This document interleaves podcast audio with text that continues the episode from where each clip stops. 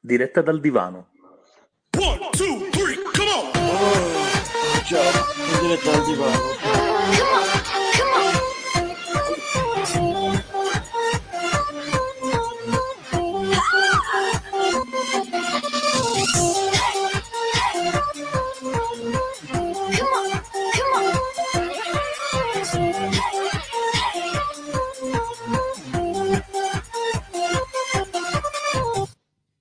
What is love? Baby, don't hurt me. Don't hurt me no more. Baby, don't hurt me. E siamo pronti ancora una volta per la pizza del sabato. One, two,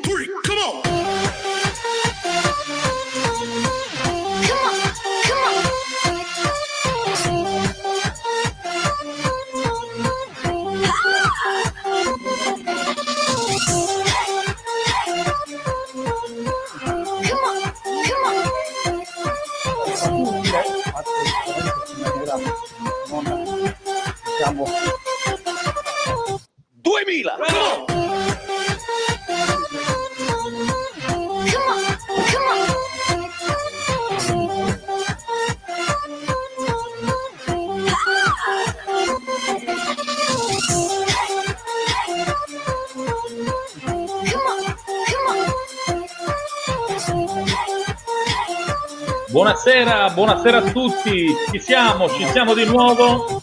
Diretta, tutti, buonasera. diretta dal divano, diretta dal divano, puntata numero 49, eh, meno 2 alla fine. Noi chiudiamo insieme alla fase 1, comincerà la fase 2 e diretta dal divano probabilmente si autodistruggerà. Salutiamo Domenichino, Domenico dalla Romania. Bienvenidos, salutiamo Nino, salutiamo Piero, poi man mano Ciao, si ragazzi. aggiungeranno anche gli altri ospiti. Ecco Giuseppe da- dal portale di informazione. Buon- salve a tutti.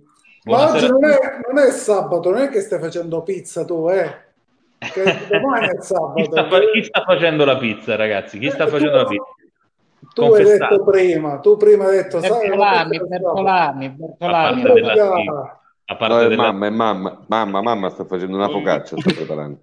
Allora, eh, ragazzi, oggi lo dobbiamo dire, lo so che molti di voi, ma questo è il bello della nostra trasmissione, no? Molti di voi sono contrari a sentire Bella Ciao, a sentire no, le solite canzoni, gli intillimani, cioè, perché gli dà fastidio, perché sono dei, no, dei cosiddetti destroidi, destrorsi, non lo so, di destra, però ci sono anche tante persone di sinistra, ma soprattutto è rosso sul calendario, è festa in tutto il mondo, oggi lo dobbiamo dire, è primo maggio, va bene, quindi Se è rosso, è rosso. Cioè, non è è rosso, è il problema è rosso. questo, è perché rosso. associare una canzone Eh, a, vabbè, a perché- una... A una... mondo... Cioè, No, non no, capisco, no, no, questa dillo, cosa dillo. non la capisco. Dillo, la dillo. libertà è per tutti. Cioè, Questo è stato un È- è problema per- dell'Italia. Questo è stato Vedi che bel maglione rosso che dell'Italia. ho stasera, guarda, tu invece sei nero. Nino, questa giusto come introduzione della, della giornata. Poi abbiamo già i nostri Allora. ospiti che attendono, abbiamo Ugo che si sta collegando e allora o lo faccio adesso o non lo faccio mai mai più. più. Bandiera rossa. Occhetto, pocchetto. Eh, chi se lo ricorda? Ciao Ugo. Occhetto, pocchetto. Me lo ricordo io. È arrivato che Allora, Non ho Buon capito- pomeriggio. Chiunque di voi stia, stia inneggiando alla bandiera rossa non è credibile perché fareste la figura dei, dei comunisti con il culo degli altri con Rolex. Quindi eh, uno in particolare che, uno in particolare che è in alto a sinistra, A per sinistra. cui non, ro- non rompete le balle, cercate di essere credibili. Il capital comunista. Il capital comunista. Vabbè, allora vi tolgo tutti piace Via Domenichino.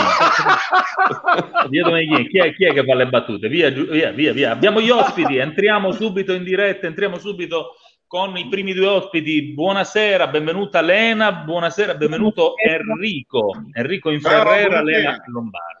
Buonasera. Buonasera. Ah, un collegamento che finalmente si sente abbastanza bene. Aiutatemi, Nino ed Ugo, aiutatemi a capire quali degli ospiti in scaletta sono. Oggi è una puntata ricca di ospiti, quindi cerchiamo di fare ordine. Sicuramente Lena Lombardo, io l'ho vista anche da materiale che girava nella nostra chat eh, autorale. è un'esperta di libri, giusto? Diciamo di sì. una serie- Sì, no, è fai tu la presentazione, no, un'esperta di buoni libri perché noi siamo nella società dove c'è una sovrabbondanza di grafomania e allora bisogna discernere, e soprattutto operare, no? Il, il grafomane dallo scrittore. Ecco, Lena Lombardo è una scrittrice eh, di grande prestigio, visto anche la qualità dei libri eh, che scrive, come sono referenziati, de- de- dei quali non siamo certamente soltanto noi a parlare. Poi, insomma, eh, un'antropolo- un'antropologa di, di- di spessore, una umanista a tutto tondo. Noi spesso e volentieri, senta Lena, abbiamo il parere, il punto di vista, guardiamo all'universo Covid, che è un universo variegato come tutte le crisi pandemiche, non solo da diversi punti di vista, il punto di vista sanitario, ovviamente, quello scientifico, abbiamo avuto tra gli altri il professore Ascerto da Napoli, ma tanti altri virologi, epidemiologi sono stati i nostri ospiti, quello economico, quello turistico, insomma cerchiamo di dare in maniera indipendente da questo appuntamento che ormai ci accompagna da quasi 50 puntate, eh, un momento di confronto a tutto tondo. Eh, il suo parere è ben gradito, Lena, anche perché diciamo un, um- un umanista come, come vede a questo Covid? Quanta letteratura Covid fiorirà da questo periodo? Eh, diciamo che generalmente eh, il contatto è sempre fisico, no? Per cui eh, adesso ci troviamo a vivere questa eh, condizione di ehm, appuntamenti virtuali. Eh, diciamo che mi avete elogiato un po' troppo perché eh, non mi sento una scrittrice, nel senso che per me è scritto con la S maiuscola e quindi Bravo. di conseguenza ehm, gli scrittori sono ben altri. Credo che l'ultimo in assoluto contemporaneo eh, riconosco Leonardo Sciascia perché poi di contemporanei non ne ho visti e non ne ho letti molti eh, meritevoli di questa S maiuscola. Le- Eh, Lena, Lena si è fermata solo una trentina d'anni fa, insomma. un po', è, è un po', è un po' avvilente, però se questa, la può, se questa la può confortare, io sono quasi del suo stesso parere. eh. E poi abbiamo una- un personaggio che eh, mi ha aperto le porte al contemporaneo e a rivalutare quelli che sono i romanzi, che è qui ospite e ancora è in silenzio, generalmente parla molto. e- ed è Per l'amor di Dio, Vabbè, si sta Ed è orientando il dottor Ferrera. Adesso, Che- adesso gli diamo la stura. Abbiamo iniziato da lei, Lena, per ragioni di cavalleria cui neanche Grazie, l'invasivo web e social possono derogare, insomma. Quindi Certo, eh, eh, grazie. abbiamo, abbiamo iniziato da lei per eh, sono una insopprimibili. femminista, eh, sono eh, per la parità di genere e, e quindi non, non ci tengo tanto Però noi, però noi siamo dei maschi meridionali, molto, Eh, molto, io- molto sa- sarracini per certi versi, insomma noi abbiamo queste, queste cose ancora, ancora non, le- non le abbiamo tolte, ecco, questa scorza ce la portiamo così, poi i calabresi, sa, Certo. eh, siamo ancora più... Senta Lena, eh, lei che periodo sta vivendo? Quali idee letterarie ha maturato in questo momento eh, di, di riflessione, di introspezione? Io ricordo ancora le prime eh, campagne stampa, o meglio, le prime conferenze stampa del Presidente del Consiglio Conte che quasi a voler eh, rendere dolce, ingentilire la pillola amara, ci diceva, cari italiani, sfruttate questo momento anche per fare introspezione, per fare esistenzialismo. Sembrava più Heidegger che, che, che, che Conte. Ehm, però poi all'esistenzialismo c'è anche un limite, no? nel senso che, come diciamo noi da queste parti, è bello ardurare l'aria, insomma, a un certo punto i libri, il cinema, io ho letto più libri in questo periodo che in tutti i miei 45 anni, però poi bisogna anche un pochettino uscire, familiarizzare con la natura. Lena, lei che idee ha Allora, ricevuto? io Diciamo che sono circa 60 giorni che non esco, esco soltanto ed esclusivamente per andare in posta e a fare la spesa, appunto, ogni dieci giorni, perché nonostante sia figlia di calabresi, sono qui a Varese e la situazione non è delle migliori, Ah. anzi, eh, mentre a Napoli e provincia ci sono i casi di tutta la, cioè non di tutta la Lombardia, eh, di Varese e basta. Eh, qui a Varese, provincia e Lombardia siamo messi malissimo. E, Eh. e la, con- e la situazione è diventata da ghetto, quindi per cui eh, c'è una situazione psicologica non indifferente perché la gente effettivamente le regole, la gente comune, chi le regole le rispetta. Adesso come mai la situazione non si risolva, io non, non so dare una spiegazione, non sono apolitica per cui non so nemmeno dare un giudizio circa l'operato del governo, dico soltanto una cosa, sfido chiunque in questo momento ad essere da quella parte.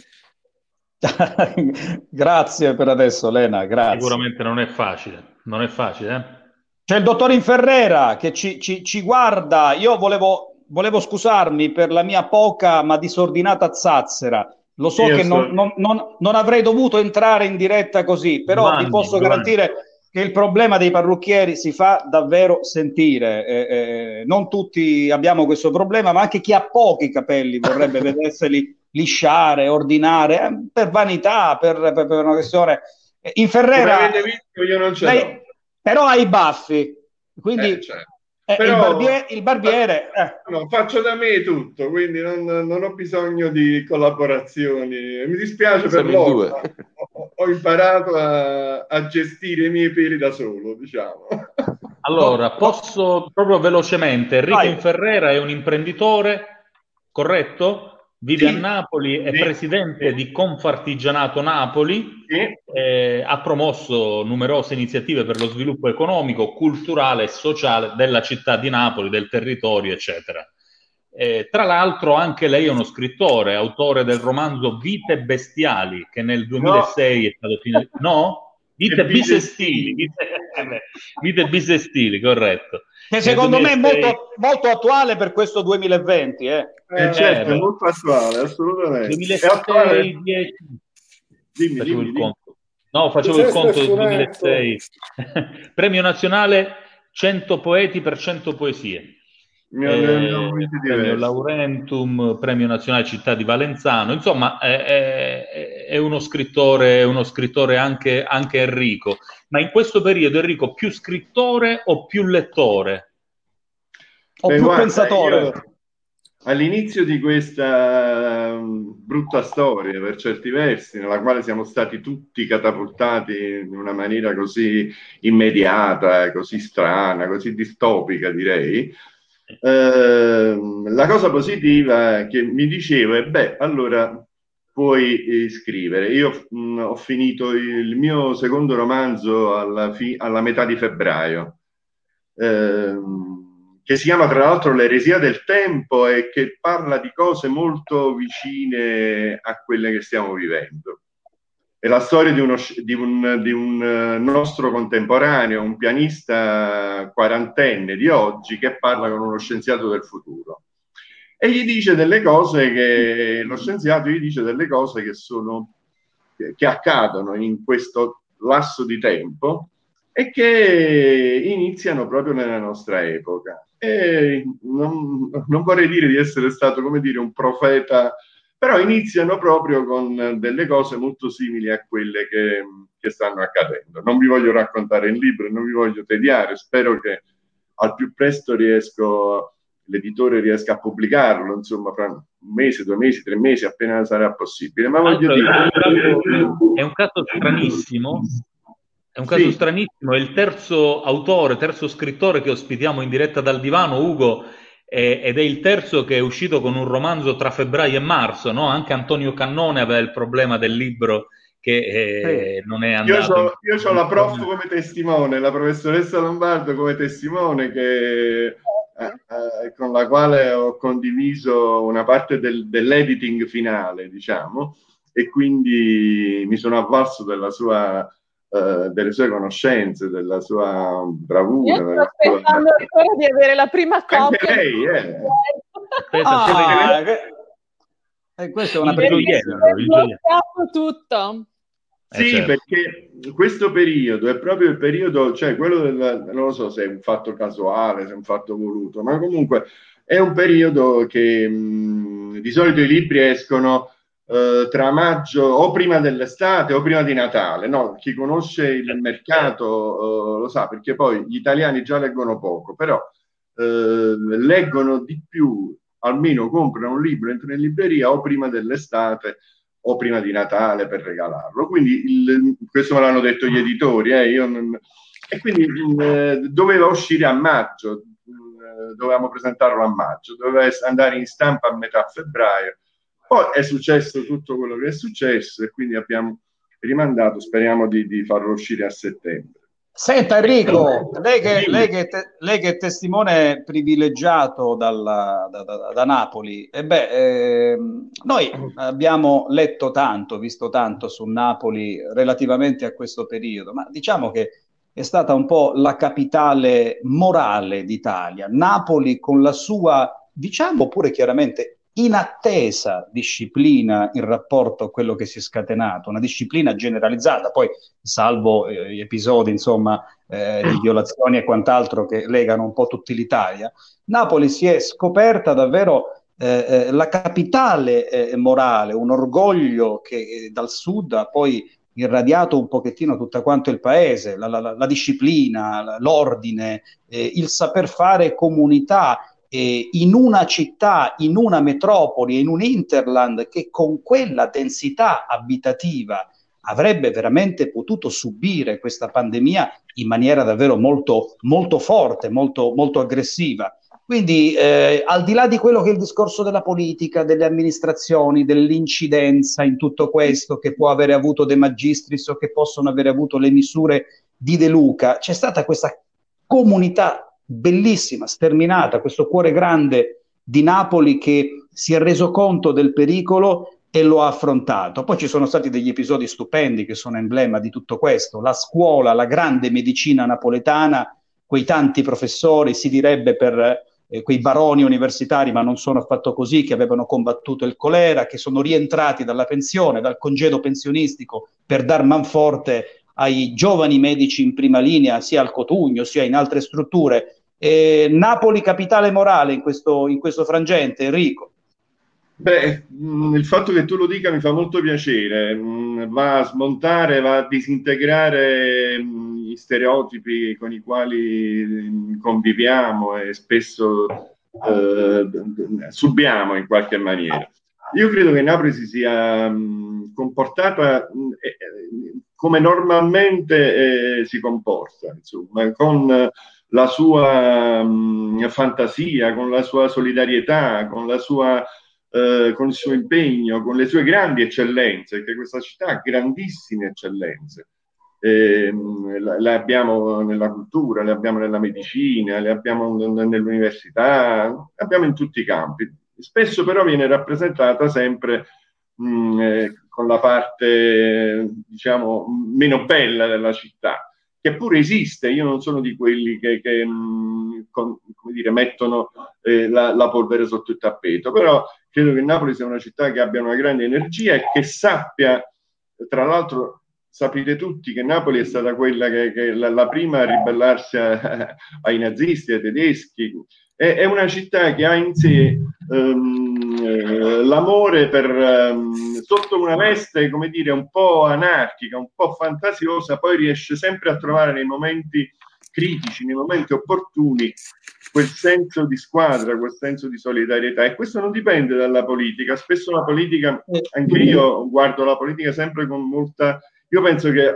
oggi tutti i nostri politici sono tutti sempre e continuamente in campagna elettorale, ecco perché non mi fido più di loro.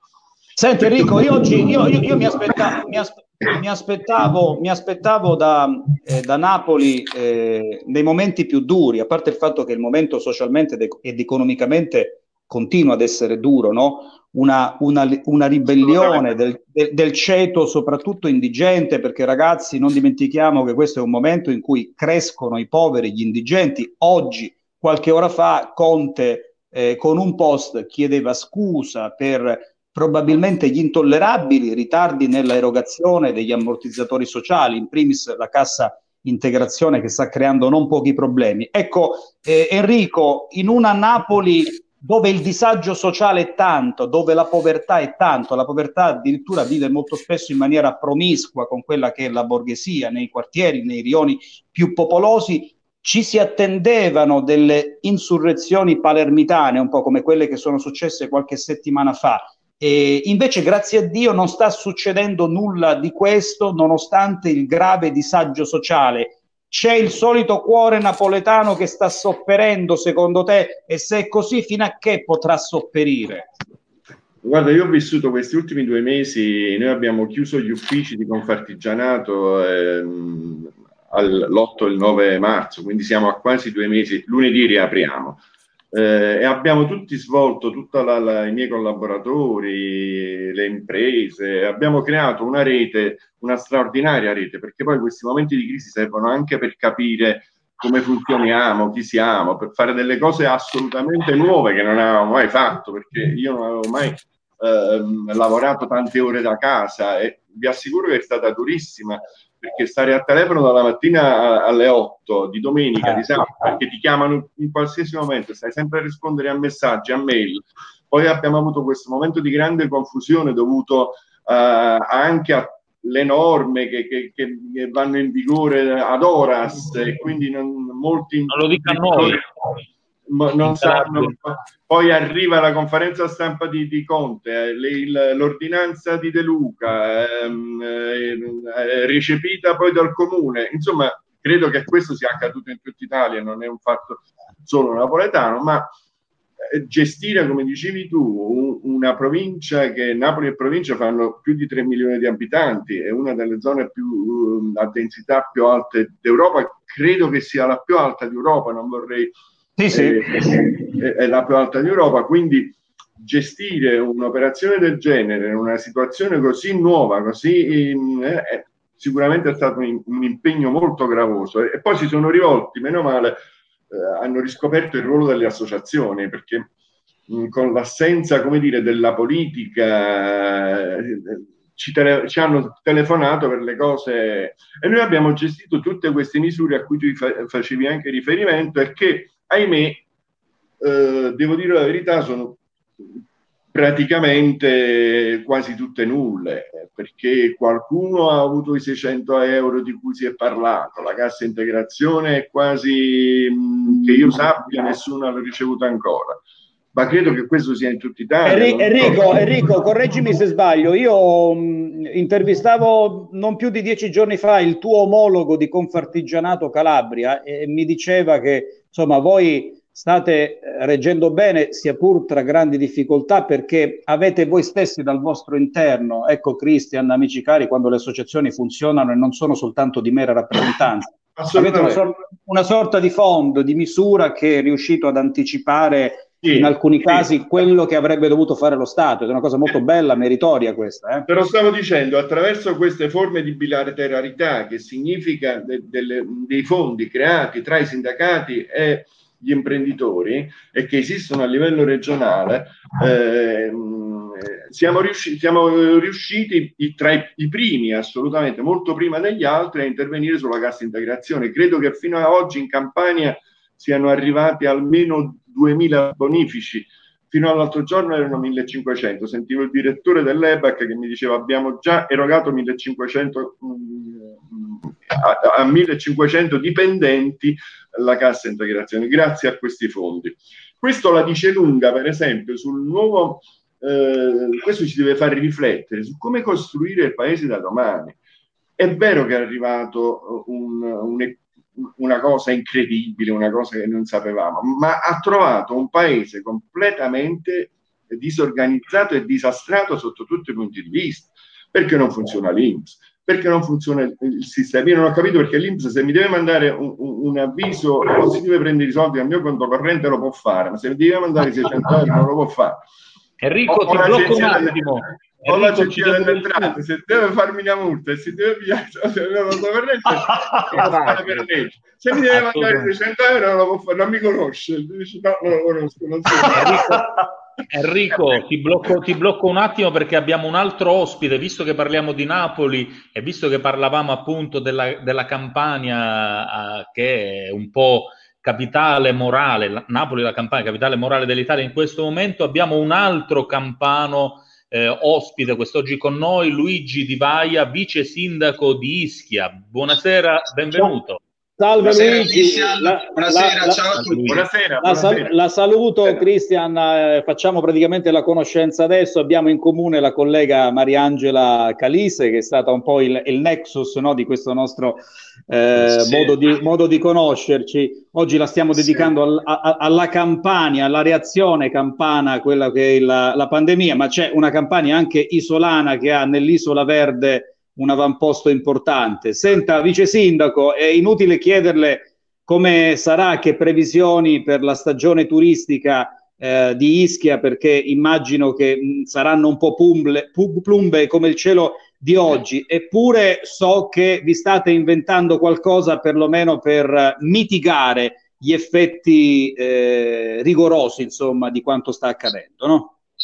Sì, eh, beh, eh, innanzitutto ehm, ho piacere a, ringraziare tutti i miei concittadini ischitani che eh, hanno risposto bene a tutte le- quelle che sono state le prescrizioni che sono arrivate in batteria sia dal governo centrale che dalla regione Campania. E quindi siamo stati ossequio- ossequiosi dei- dei- dei- anche delle ordinanze sindacali ehm, che eh, siamo eh, ai noi stati costretti ad emettere insieme alle altre amministrazioni dell'isola d'Ischia e ehm, naturalmente, come dicevi giustamente tu, il momento è critico, drammatico per nostre, per la nostra economia perché a differenza di diversi settori che in qualche modo continuano, hanno sempre continuato a- a- ad operare, e quello del turismo è un settore che soffre e soffrirà particolarmente questa crisi perché se è vero come è vero che il virus si diffonde con le persone, il turismo vive de- de- del movimento, dello spostamento de- delle, delle persone quindi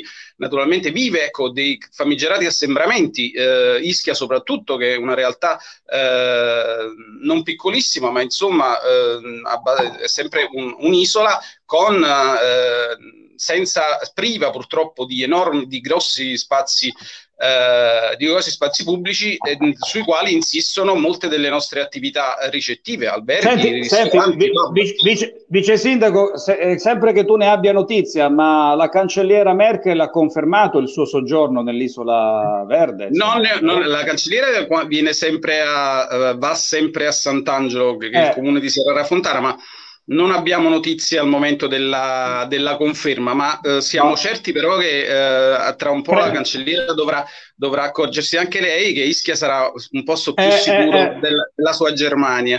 Eh, No, anzi, no. colgo l'occasione. Colgo l'occasione per dire che stiamo lavorando per, eh, con le altre municipalità ischitane per creare una sorta di modello No, ma Ischia che possa garantire che Scusatemi, chiudo per un'amica, scusatemi, ma Sì. deve fare il tampone, può entrare, De Luca la lascia entrare, perché a questo punto Ah, voglio arrivare ah, ah. io, eh. Allora, il, il presidente De Luca proprio oggi pomeriggio nella sua diretta ha detto che Ischia, Capri, Procida sono gioielli da preservare che muovono insomma una fetta importante dell'economia turistica campana. Per cui, per cui con lui, adesso- per cui con lui studieremo tutti i metodi per eh, garantire al massimo i flussi turistici che vorranno, che, che- che- che sceglieranno Ischia in totale, in totale sicurezza e quindi con il ricorso a eh, test rapidi, tamponi e eh, termoscanner e quant'altri per creare una sorta di modello Ischia che possa funzionare eh, bene da un punto Ma- di vista eh, della, chi- della- della chi prevenzione. sa- Chissà che il benessere eh, eh, ischitano con eh, il suo sistema straordinario termale alla fine non si riveli eh, decisivo nella diplomazia tra stati. Magari si può cogliere quell'occasione per alleggerire la durezza teutonica della, della- della Merkel e con essa anche quella degli, degli olandesi e arriveremo finalmente ad un'Europa più collaborativa, più solidale, perché scherzi a parte, se l'Europa non trova davvero una quadra, ma concretamente noi non ne usciamo perché insomma questo paese non ha i soldi, li sta terminando, questa è la verità che un governo non può dire ma che gli operatori del settore possono cominciare a dire. Quindi speriamo che da questo punto di vista il prossimo e futuribile soggiorno della Merkel a Ischia possa diplomaticamente anche essere qualcosa di, di serio, Luigi. Senti, per il resto, eh, ecco, voi avete nove comuni, insomma, ci sono nove comuni sull'isola, Sono no? sei. Eh, sono sei comuni, perdone. E, per quanto concerne la gestione della crisi, i casi, come quanti sono stati, insomma, siete riusciti a reggere bene? Siamo, eh, insomma, i dati vanno un po' in controtendenza, nel senso che abbiamo eh, una novantina di casi, eh, che diciamo in proporzione al numero di abitanti siamo eh, ses- circa 63.000 residenti, non sono pochissimi. La cosa, la cosa però ehm, importante da sottolineare è che eh, sono tutti casi che provengono da focolai che sono stati subito individuati, circoscritti e, e chiusi. Quindi eh, di fatto al di fuori di, di quei casi non abbiamo avuto eh, positivi, insomma, ehm, come dire, mosche bianche. mh, sp- su- poi eh, ci sarebbe stato il problema di ricostruire tutti i movimenti e, e- e quant'altro. Fortunatamente, diciamo, siamo riusciti a, a circoscrivere bene il contagio. Senti Luigi, cosa vi chiedono i tanti albergatori eh, ischitani? Perché c- c'è tanta attesa su come voi reagirete. Ischia non è soltanto, a parte il fatto la storia grandissima, Ischia, prima colonia greca, ma voi siete anche tra i primi a livello eh, proprio turistico per quanto riguarda quello eh, insulare e non solo. Mm, il distanziamento sociale che un ente comune, un ente sovracomunale dovrà per forza applicare, come crede che lo interpreteranno o lo farete interpretare a tutti gli albergatori, agli operatori turistici? Perché questo si teme potrà far fuori un sacco di operatori della filiera, da- da- dai lettini a chi lavora, ai bagnini, ai camerieri, insomma, a tutte le maestranze che fanno il turismo, no? Hai toccato un tasto sensibile, probabilmente il punto più eh, delicato eh, che ehm, interesserà il, il settore eh, turistico del- dell'isola. Eh, il distanziamento sociale sì, dovrà essere naturalmente applicato come in tutto mm, il resto de- delle- dello stivale. Mm, e Ischia, come dicevo in premessa, eh, gli spazi esterni sono stretti mm, e spesso le strutture ricettive anche, per cui anche noi amministratori dovremmo studiare, lo stiamo facendo, e dovremmo inventarci ehm, una- un, un ridisegno degli spazi pubblici. Dobbiamo immaginare di mettere a disposizione eh, tutti gli spazi utili che abbiamo, ridisegnare, eh, l- ri- rimmaginare le ZTL, le isole pedonali eh, e gli spazi pubblici per dare la possibilità agli operatori di poter operare in tutta sicurezza mantenendo, mantenendo il distanziamento sociale. Ci chiedono naturalmente tutti gli operatori eh, di eh, avere un alleggerimento dei tri- di quelli che sono i tributi locali e insomma è un cane che si morde la coda, i- gli enti pubblici vivono, eh, si sostentano dei, dei tributi locali ehm, ed è come dicevi giustamente tu eh, prima, se eh, dall'Europa e quindi dal governo centrale non arriveranno risorse eh, fresche e immediate per sostenere il settore, per sostenere gli enti pubblici che stanno già facendo uno sforzo, uno sforzo enorme, allora sarà dura per tutti, ma non soltanto per Ischia, immagino, credo per tutti i comuni e quindi per tutto il sistema paese. Beh, Intanto speriamo. salutiamo Mariangela Calise che si è collegata con noi. Mariangela, Mariangela, una, una- una collega bravissima e sempre molto attiva socialmente, Ciao, sempre, sempre di Ischia. Senti Mariangela, ma come si comporta questo vice sindaco? Che a me sembra già tanto sindaco, eh? Ha un bel po' di deleghe. No, si comporta bene, tra l'altro. ehm,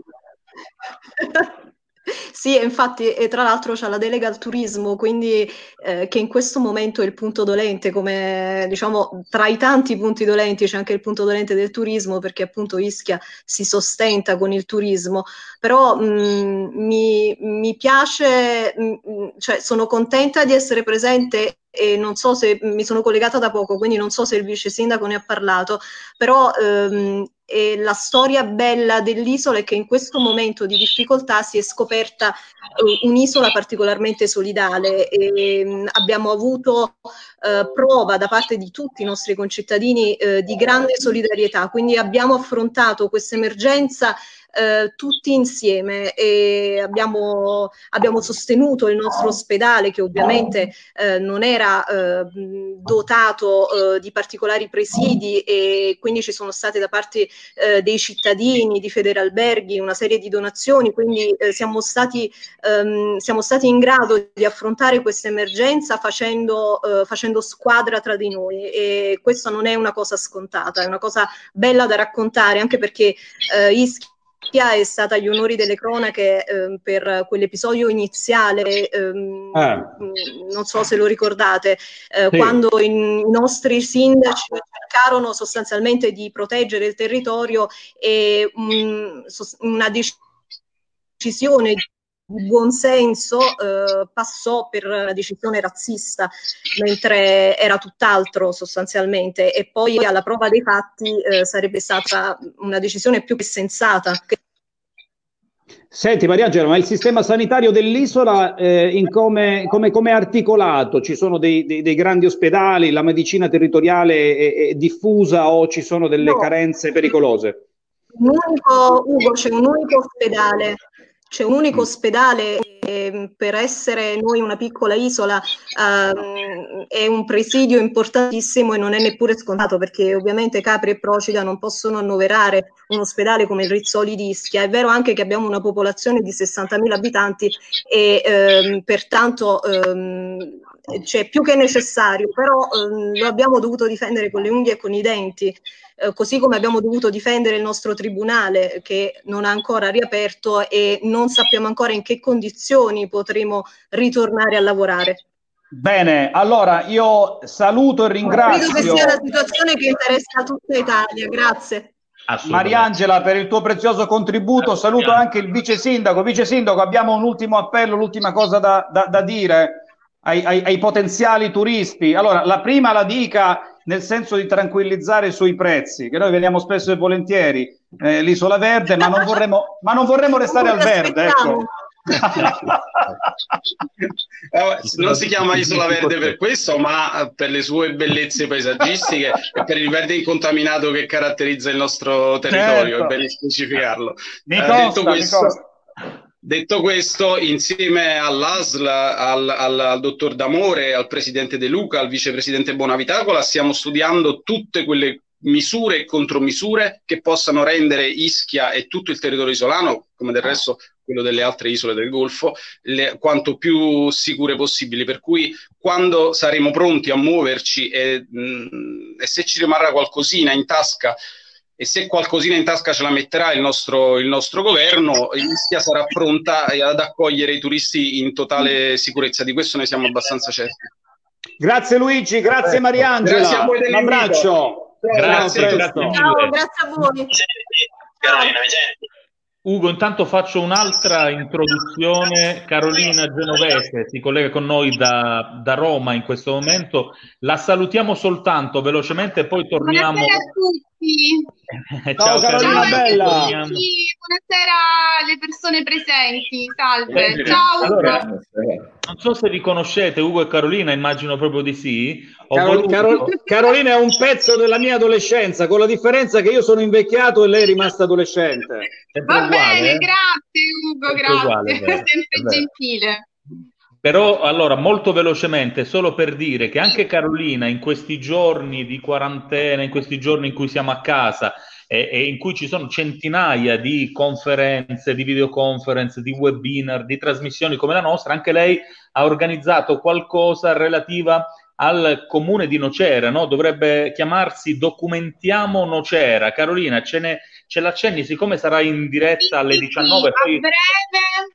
Ogni Sì, perché poi scappo. E Certo. dunque, non ho organizzato io personalmente, stasera sono l'ospite speciale, così insomma, ecco, l'intervista si svolgerà su di me, però insomma, eh, so- questa associazione culturale eh, Lavori di Corsa di Nocera ha organizzato questa serie di ehm, diciamo talk eh, che andranno in onda periodicamente, penso ogni 15 giorni più o meno, su vari argomenti. Naturalmente Nocera sarà al centro dell'attenzione e stasera parleremo appunto eh, del patrimonio storico-artistico del mio paese e, e cerchiamo di trovare anche eh, un modo anche soltanto com- iniziale a parole per poter salvagua- salvaguardare e conservare al meglio le opere comunque di tutto il territorio calabrese. Parliamo, partiamo da qui, da questo punto, ecco. Speriamo Ma- ma- che sia un buon inizio. Ma c'è una, doman- ma c'è una domanda provocatoria, ma, ma come quale Nocera? Ne conosci? Nocera No, Terinese. per me c'è solo una, la solo una. terinese, non ce ne sono inferiore, Ah. superiore, no. Eh, non c'è Esatto. Nocera Umbra, ecco, c'è solo la nostra Nocera Terinese. Io poi sono un po' da questo punto di vista cam- campanilista perché Nocera è tanti affetti e, tanta- e tanto amore, quindi è, una cosa molto, è una cosa molto bella. Ugo, dobbiamo lasciare Carolina perché deve prepararsi per l'altra Allora, diretta. grazie ancora e buona serata. Sì, e ci Ciao, Ciao. allora tutti a Palermo, a Capo, dove Ugo dove Ci, vediamo, ci- vediamo a, Certolano. ci vediamo a- ci vediamo a Torre Lupo per un rave, per, per un rave, Assolutamente. Cristian, Nino, mi raccomando anche tu, fatti vivo, Perfetto, ecco, dobbiamo perfetto. rifarlo. Un abbraccio a tutti, ti buona serata e buon lavoro. Perfetto, ciao. Ciao, ciao. Salutiamo- Inta- salutiamo intanto c'è, c'è- c'è il dottor Enrico Inferrera che ci guarda un po' schifato, ha detto dove siamo capitati. No, no, no, Assolutamente no. Voi non È sapete È stata una piccola rimpatriata. Voi non sapete Ti che io sono un uomo del sud al 100% perché sono nato a Taranto, ho vissuto a Napoli da ehm, padre siciliano, Potremmo nonna fare una carrambata allora, Ugo. Eh, eh, Forse c'è un vecchio amico di Enrico. Ho questo sangue, ho questo sangue di, di tutte le regioni del sud. ehm. Una domanda, una domanda a Enrico e poi a Lena. Eh, Enrico, una domanda un pochettino eh, eh, letteraria, eh, ma secondo voi le amicizie al tempo dei webinar, delle- de- delle- della comunicazione, della chat, della videochat, de- de- della- di Facebook, ecco, le amicizie in questo periodo si sono affievolite, cioè le troveremo fievoli poi quando dovremmo riconfrontarci con, con il reale oppure si sono, si sono rafforzate nonostante questi presidi tecnologici che solo in apparenza ci permettono di stare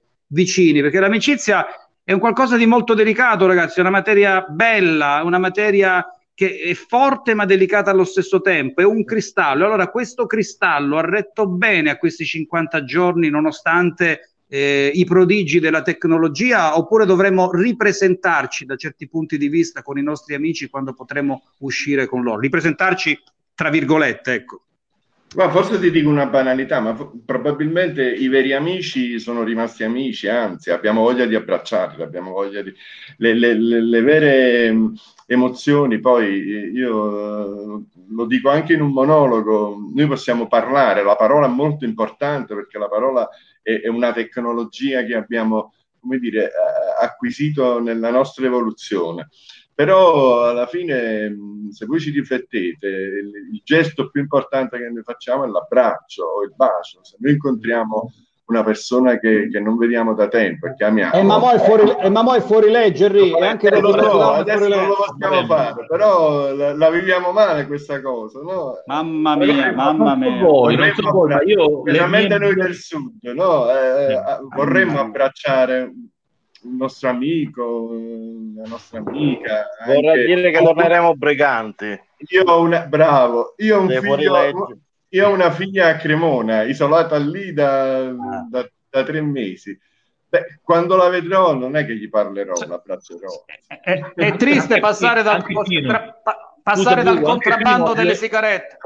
Scusami, anche Pino ha due figlie. Pino, a che punto sono le tue ragazze? Una a Londra, una a Eh, Reggio lo so. Emilia. Le, le- le senti ogni giorno, immagino, come stanno Sì, sì, vivendo. ci, se- ci siamo sentiti fino a, fino a pochi minuti fa e anche loro sono rinchiuse dentro, sia a Londra che a Reggio Emilia. a Londra che- e beh, siamo in attesa della libertà per, per tornare, anche se sembra che la nostra Presidente della Regione voglia impedire il rientro dei fuorisede in Calabria. Spero che, Ah, no. P- che si Pino, no, ravveda. no, non riaprire questa ferita che stavamo andando bene. Comunque a Camilla, a Camilla, soprattutto la primogenita di Pino, resteremo sempre legati perché Camilla Eh, Clarissa, sarà- Clarissa. Clarissa, perdonami, tra poco saranno 50 puntate, è stato il nostro primo collegamento all'estero, il primo dei tantissimi collegamenti all'estero in tutte le parti del mondo che abbiamo fatto. Lena, questa amicizia come cambia? Parlando con Enrico mi sono reso conto che a Napoli si passerà dalle sigarette di contrabbando agli abbracci di contrabbando, anche qui. Eh, diciamo che a me sembra facendo. Sembra sempre Natale e Capodanno, quando arrivano sempre 3.000 messaggi e devi rispondere a tutti quanti. Per cui tutti i giorni è Natale, no? E aspetti di spacchettare questi regali, cioè l'incontro finalmente con eh, le persone. Io ho un figlio non molto lontano, però è a Bologna e abbiamo optato per farlo rimanere lì e, e quindi anch'io ce l'ho lontano, chilometricamente un po' meno rispetto ai vostri, però è sempre lontano e credo che anche a Varese si farà contrabbando di abbracci e di baci.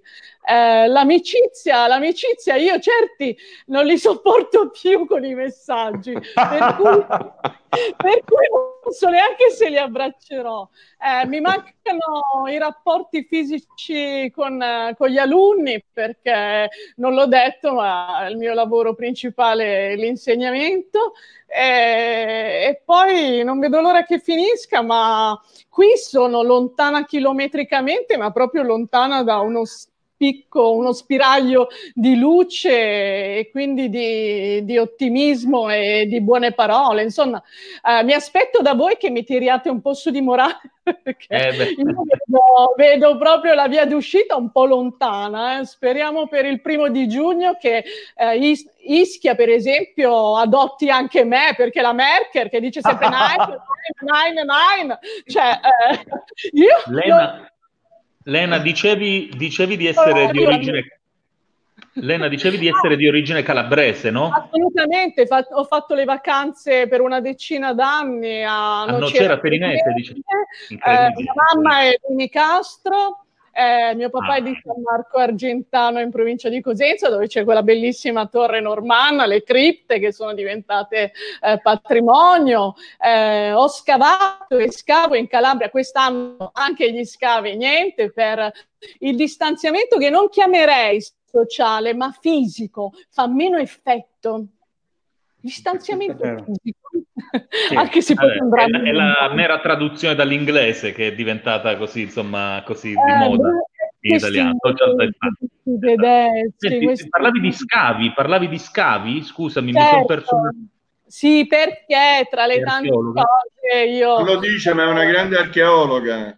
No, perché la- il caso vuole che Carolina, Carolina, che è andata via da poco, anche lei è un'archeologa, quindi in quell'altra trasmissione parleranno di archeologia, di beni del Io patrimonio. ci sono. eh. Faremo- Eh, io ho scavato a Tortora, sull'Alto Tirreno, per, a Blanda Giulia, e, mm, ogni anno, e poi a Lavino Borgo, dove sembra si sia trovata la famosa colonia eh, di incontro tra greci e greci che arrivavano da Sibari, eh, l'antica Laos. Sì, E- sì, sì, quello, quello- quello era un eh, momento, diciamo, di incontro tra i, i greci, diciamo, della Ionia e anche dello Ionio, che E quindi- avevano rotte commerciali anche sul Tirreno. E là, nel Laos, Certo. Quindi a, no- a Eh, Nocera non veniva in vacanza, veniva a cercare Terina. Certo, e per esempio abbiamo fatto a, a Nocera proprio, no, o a Falerna. Aspetta. A Palermo c'è la famosa villa romana di Assolutamente sì, eh, che però Ugo, chiedere il permesso.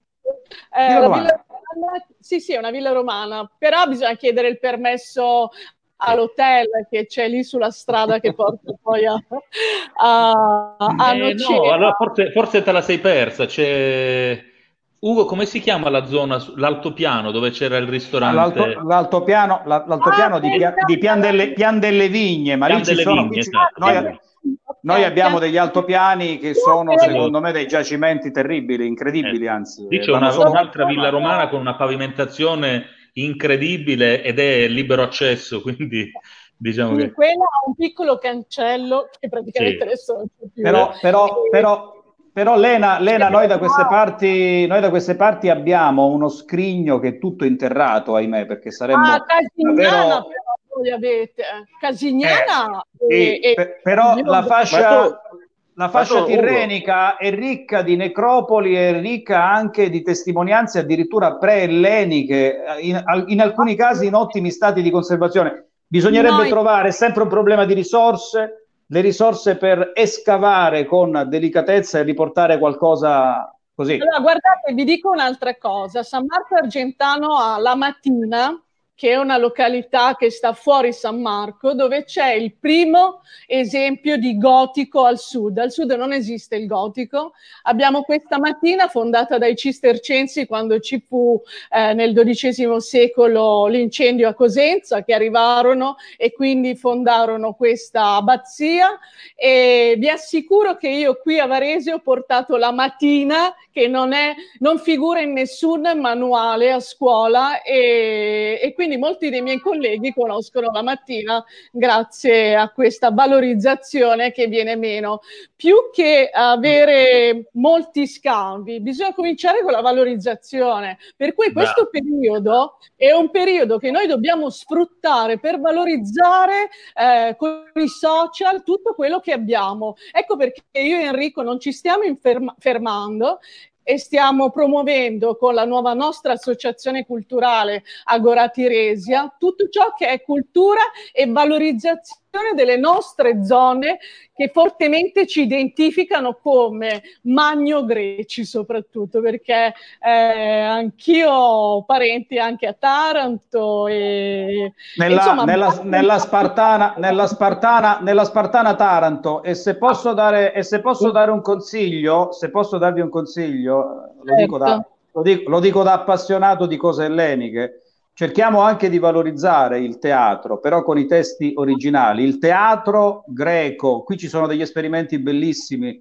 vanno in scena con i testi di una volta senza rotture, perdonatemi, rotture di palle avanguardistiche. Se io vado a- a- voglio sentire Eschilo, se voglio sentire Sofocle, se voglio sentire Edipo, lo voglio sentire ben tradotto, ma che sia quello senza avanguardismo. La stessa cosa dovete riprendere voi con Aristofane, perché Aristofane ci dice 2400 fa quello che siamo diventati oggi, peste compresa.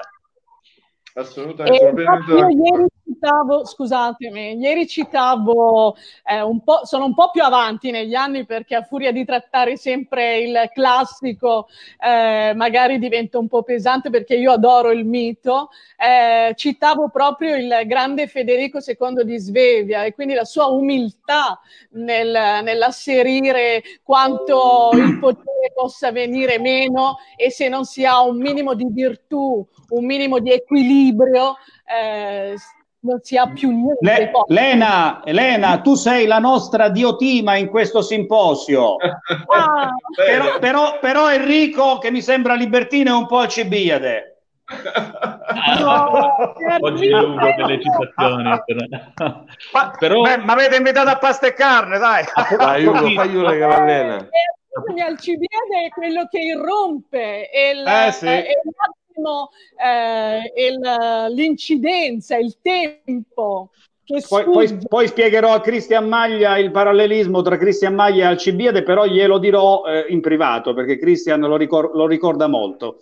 Eh, in privato, in privato. Ma è libertino Bene, bene. o libertario? Tutti e due. Vabbè. né uno né l'altro, tant'è che io ho iniziato con, con bandiera Ce la rossa. voglio, Ugo, Ugo. Con bandiera rossa, non sono No, non ho detto liberista, ho detto libertario. né liberale, assolutamente nessuno dei quattro No, liberi. Cristian è stato pannelliano. Quando ho conosciuto Cristian, E quindi 33, libertario. 34 anni, un pannelliano. Io- Sì, io- sì. Una delle ultime interviste a. Marco Pannella, eh, tra l'altro, Eh, una delle Mi ultime ricordo che interviste a lui utilizzava questo termine libertario eh, quasi sempre. Certo, certo, libertario. No, però io stavo facendo vedere delle immagini, faccio un passo indietro perché mentre le- non riesco mai a trovarle in tempo. Parlavamo, parlavamo di patrimonio nostro, insomma, della Calabria che spesso è sconosciuto e non so se ha mai, se, se Elena ha mai sentito parlare delle terme romane di Curinga. Certo. Questa è, è- è Ah, ecco, bene, bene. Sono conosciuta ai molti. Allora, eh, diciamo che si, si va verso Vibo facendo la statale 118 e a un 18, certo punto, 18, Lena. dopo, quando arriviamo nei pressi della, eh, come si chiama, nel, mm, del CMP di, di Lamezia Terme, dove ci sono, eh, dove lavorano la posta, vero? Sì, sì, Più sì, brava, brava. più avanti c'è una strada sulla, eh, andando verso Vibo, eh, sulla sinistra e si sale verso Curinga. Sono stata lì, c'è anche un... eh, però è tutto chiuso, cioè non si può, non, ehm, non Eh, c'è hanno- nessun le hanno cantiere aperte. archeologico, No, le eh, hanno ripulite, le hanno aperte. Eh no, sono ripulite, Eh. sono aperte. Questo sito che stavo facendo vedere mi ha sorpreso perché non sapevo. Stanno organizzando Oh. addirittura le visite guidate. Insomma, questa è una cosa che mi Ma fa le hanno piacere ripulite, Christian, anni le hanno ripulite col patrocinio del comune di Lamezia Terme. lì due Cioè, anni fa. Sono stata lì due anni fa. Io diciamo che la Eh, conosco già tutta la Calabria a livello di ehm, siti archeologici. Ho fatto da sola e non voglio. Ditemi quando mi devo fermare perché No, no, si vede. Oh, che quando parto non mi fermo. Ehm, ho fatto circa 27 ore di viaggio in pullman da Varese fino a Lamezia Terme due anni fa, appositamente per vedere quelle- quella che era la situazione eh, delle città più importanti d'Italia a livello periferico, catastrofica. 20 27 ore a dorso, a dorso di, a dorso di mulo su Pullman, Lena? 27 ore. Però Sì. Bisogna Ah, nel momento in cui arrivavi in certe fermate tipo Bologna, eh, Siena, eh, Ah, Roma, capito. eh, lì rimanevi fermo un po' di tempo. Vabbè, arrivo alla Mezia, noleggio la mia 500 e mi faccio fino a, a scendere, attraversarmi quindi la Calabria e farmi il, l'Aspromonte per poi uscire eh, all'Ocri Sì. e, e farmi tutta la costa ionica della Locride fino a scendere a Reggio Calabria. Per cui anche quella parte sì, che era È legata al fatto dei miei, certo, dei miei studi per quanto riguarda la lingua grecanica, legata Certo. poi al- alle etimologie che Ma no- no- non dimentichiamoci, Elena, hai fatto bene a dire questa cosa, non dimentichiamoci, ed è molto bello parlare di queste cose perché noi avremo un turismo domestico, come abbiamo parlato qualche giorno fa, no?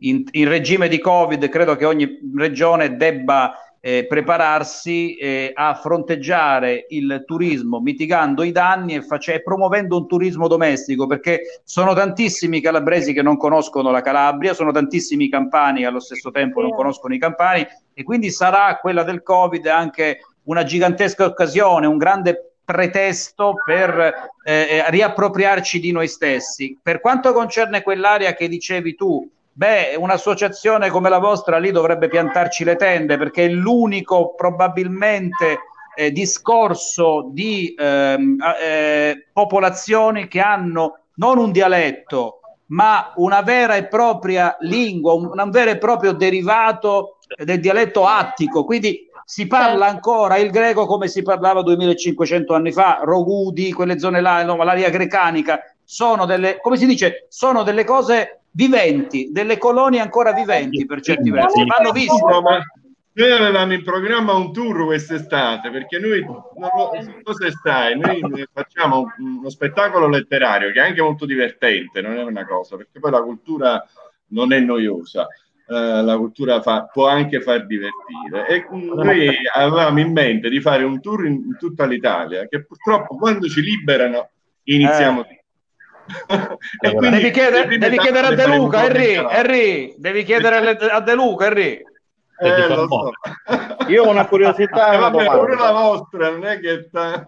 Vai Domenico, vai Domenico. Io ho una- curiosità e una domanda. La curiosità è che non non lo sapevo, l'ho scoperto da poco, che il Falernum, che è un vino che è prodotto in Campania, appunto, ma il vitigno è proprio di Falerna.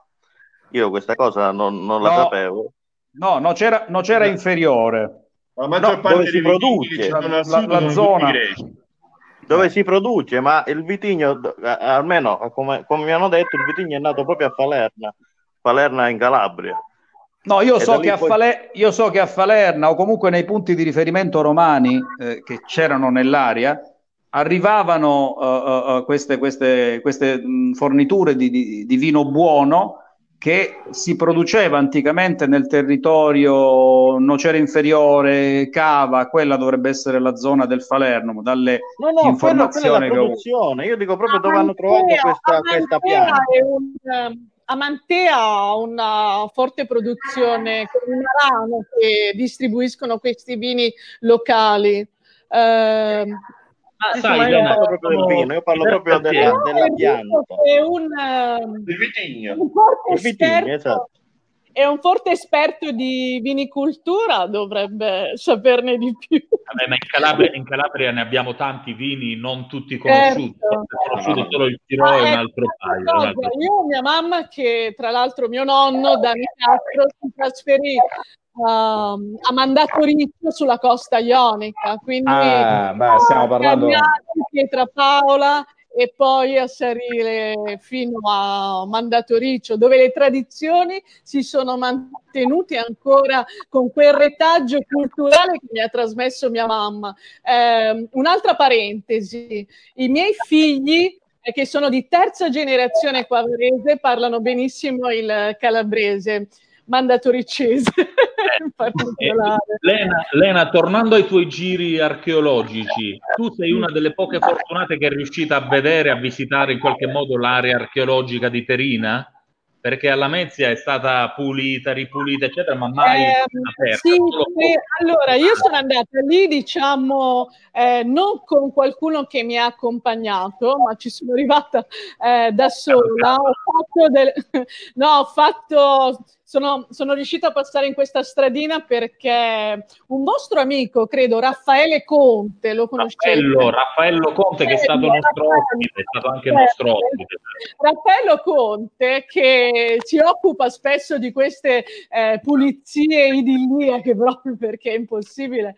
Eh, forse aveva appena fatto pulire tutta quella parte. Sono arrivata con la macchina e sono riuscita giusto a fare delle foto eh, in maniera un po' clandestina perché tutto recintato e chiuso perché in mano a una docente universitaria non vorrei eh, fare qualche gaff perché mi rovinano, però sta di fatto che tutto in mano a un, a un gruppo, a Nicastro, e, e quindi siamo un po' fuori se non sei dentro nel, nel giro. So Ma Purri, il museo archeologico di Lamezia che facevano questi lavori. Salutiamo Antonio Cannone intanto. Eccolo! Uno degli scrittori che citavamo prima con Enrico, un altro che è rimasto congelato con il suo libro. in tempi di Allora, arri- arriva, ne- arriva ne- arriva nel simposio Antonio, eh, eh, a cui volevo dire una cosa. Allora, io die- dieci anni fa ho avuto il piacere e Ciao, l'onore ciao, di, no, sento. di- di presentare il libro di Antonio, Gli intrusi. E sentite che cosa, qual era la morale di questo libro? Insomma, in breve, gli, gli intrusi era, ecco, era un, un virus che si scatenava dall'u- dall'utilizzo dei PC. E Antonio ci, ci rendeva un po' tutti rincoglioniti. Come funzionava la situazione? Perdonami se ho volgarizzato la sintesi. Ma tu già parlavi di un virus, però un virus Era come il Eh? nostro radiovirus, era un virus digitale. No, vabbè, era, era. Sento, sento, ho capito qualcosa. Comunque era, eh, vabbè, tu c'eri quindi quando l'ho presentato. Era una metafora, naturalmente il virus eh, era soprattutto quello dei mezzi di comunicazione che si impossessano delle nostre vite, di questi strumenti che, che utilizziamo anche in questo momento, di farne un utilizzo importante, di un utilizzo proficuo che ci possa, come dire, eh, far, far, far pensare, far, come dire, far lievitare una coscienza critica, no? Quindi lì il, il- il libro che era appunto Gli intrusi, come hai detto tu, Fascino Mortale, era, era eh, di questa diciamo, organizzazione mondiale che si impossessa di una scoperta scientifica per cui insomma eh, si può governare il mondo, lo si può governare poi paradossalmente, diciamo in maniera mh, metaforica anzi, eh, annebbiando le menti di noi comuni mortali, diciamo, questo era, era il senso di, del libro, no? E quindi si, si trattava di un virus, un virus tecnologico, diciamo così, non proprio eh, come quello attuale, ecco, questo qua. Antonio, cosa ci lascerà questa pandemia? Quale sarà il patrimonio in eredità di questa pandemia eh, eh, a, noi, a noi popolo, a noi cittadini che ci siamo per la stragrande maggioranza comportati bene, ce lo dicono anche dall'estero quasi fossimo degli scolaretti.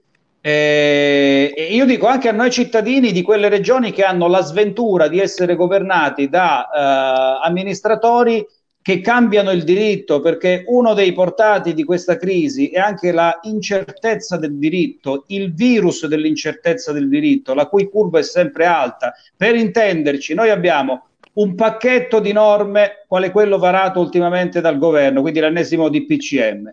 Questo pacchetto è stato variato, contraddetto da un'ordinanza regionale della nostra Presidente, un'ordinanza che le ha fruttato 5-6 partecipazioni al giorno ai talk nazionali e, e, questo temo che la indurrà a farne altre 6 in due giorni. E poi abbiamo le amministrazioni locali, i comuni che dicono no, cara Santelli, noi eh, le regole vogliamo quella, quindi si contraddicono a vicenda, cioè l'incertezza del diritto di cui pochi stanno parlando, Antonio, io credo che sia un dramma nel dramma e stia misurando la pazienza dei cittadini già abbastanza surclassati. Eh. Eh?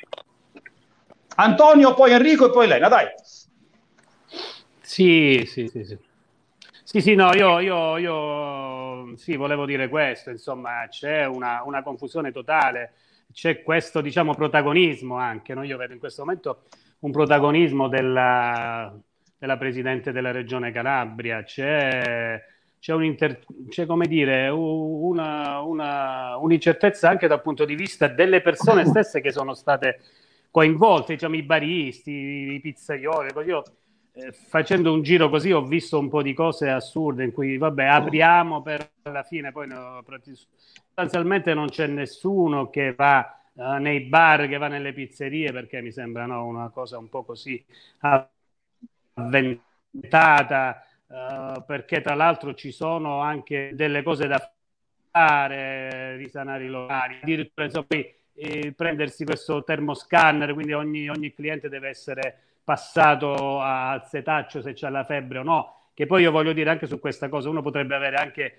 qualche centimetro come dire, di febbre perché c'è un'infezione ad un piede, non lo so, quindi come vai a, a dire che, che, che c'hai il coronavirus? Ecco, questa cosa qua e questo volevo dire anche fare un appunto, no? Vabbè, io so che siamo in emergenza, no? C'è stato un ammonimento della Corte Costituzionale eh, sul non rispetto, insomma, della Costituzione, sono decreti, decreti, decreti, insomma, eccetera. Però, per esempio, se voi andate a leggere, io mi soffermavo sul primo punto dell'autocertificazione, in cui si dice se uno ha fatto, ovvero se sei positivo al, al Covid-19, ma se io esco stamattina da casa che ne so io, io non ho fatto il tampone, quindi a voi, a me state facendo firmare una carta falsa, perché io devo firmare se mi sposto dal congiunto, se vado uh, per necessità a fare la spesa, eccetera, a firmare al primo punto anche che, sono, che non sono positivo al Covid. Allora come faccio io? Cioè voi mi state facendo firmare un falso, perché io non ho fatto il tampone, penso che nessuno di noi eh, in, nell'immediatezza dell'uscita di casa si fa il tampone, no? Stiamo, veramente siamo a, a, a cose esagerate. Sulla, sull'aspetto c'è chiaramente sul primo punto della tua domanda e chiudo, c'è quell'aspetto ovviamente politico, a parte il protagonismo, c'è sicuramente questa tendenza anche nazionale, come, come tu sai, come voi sapete, a, fa, a far cadere il governo, perché poi insomma i burocrati, eccetera, vogliono Draghi a fare il primo ministro, sostanzialmente questo, quindi si sta cercando delle alleanze un po' strane, anche la stessa uscita ieri di, di, di, di Renzi lo dimostra chiaramente, quindi poi sono, queste sono cose a suo momento particolare di emergenza, però ovviamente questa cosa non ci lascia, ci lascia anzi, per, per venire a quello che dicevi tu Ugo, ci lascia praticamente che le, eh, in sostanza che eh, la mentalità politica purtroppo non cambia nemmeno nelle fasi di emergenza e nelle fasi in cui queste vite sospese che stiamo vivendo da due mesi e mezzo, invece di farci riflettere e pensare, ci, ci mettono in condizioni che eh, loro continuano, come dire, a sgovernare, a farsi le loro beghe politiche. Ecco, questo qua volevo dire. Lena stava provando ad intervenire, vai Lena. No, volevo dire una cosa, eh, più che politicamente, tutto ciò che sta accadendo diventa un cattivo esempio e una diseducazione nei confronti dei giovani e eh, dei, dei ventenni, no? dove il modello doveva essere quello di rispettare i ruoli, cosa che invece si sta sfasciando. Di conseguenza, come faremo noi a, a dimostrare che eh, si segue una linea comune perché lo sta dicendo un capo di governo?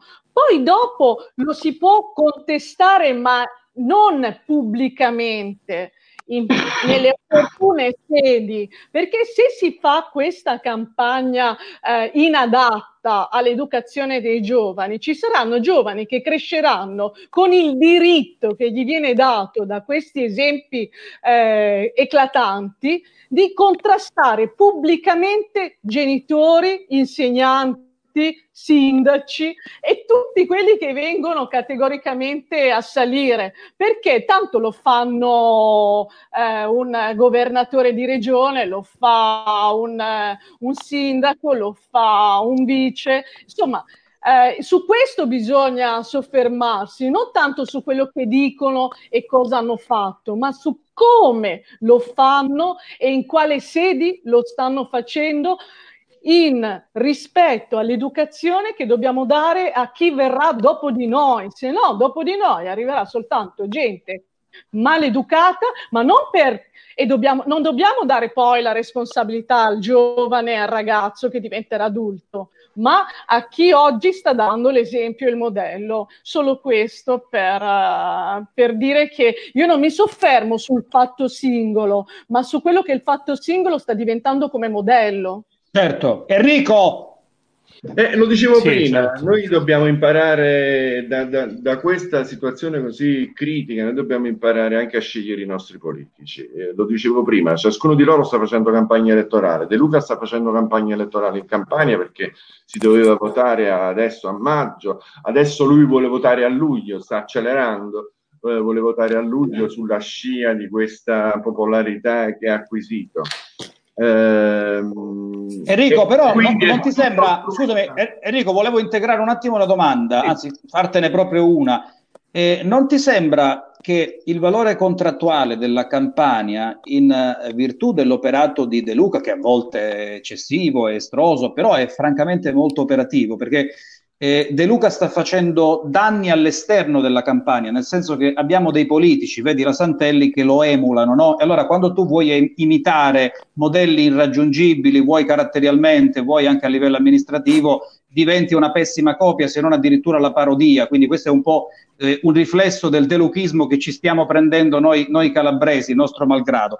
Però stavo dicendo, la Campania come potere contrattuale, come potere di interdizione politica è assai cresciuta perché non è che per dire che tu hai Napoli e una eh, base di 3 milioni di abitanti con una, una, una eh, puoi dire di contare, cioè io ho visto anche, studiato, sono stato a Salerno per diversi anni, io ho visto anche la campagna eh, di Rastrelli, ho visto anche la campagna di Stefano Caldoro, ho visto la campagna di altri presidenti eh, eh, eh, più o meno recenti, ma il potere contrattuale campano l'ho visto abbastanza evoluto eh, con eh, l'avvento di De Luca. Poi si può essere del PD, del centrodestra, ma oggettivamente che ne dici?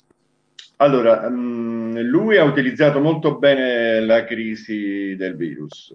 Tieni presente che eh, gli ultimi cinque anni la sanità in Campania è stata devastata e non solo da De Luca, ma anche da Caldoro precedentemente. Cioè, negli ultimi dieci anni in Campania non si è fatto altro che tagliare sui costi agli ospedali, eh, a chiudere eh, sale di rianimazione e si è tagliato tutto.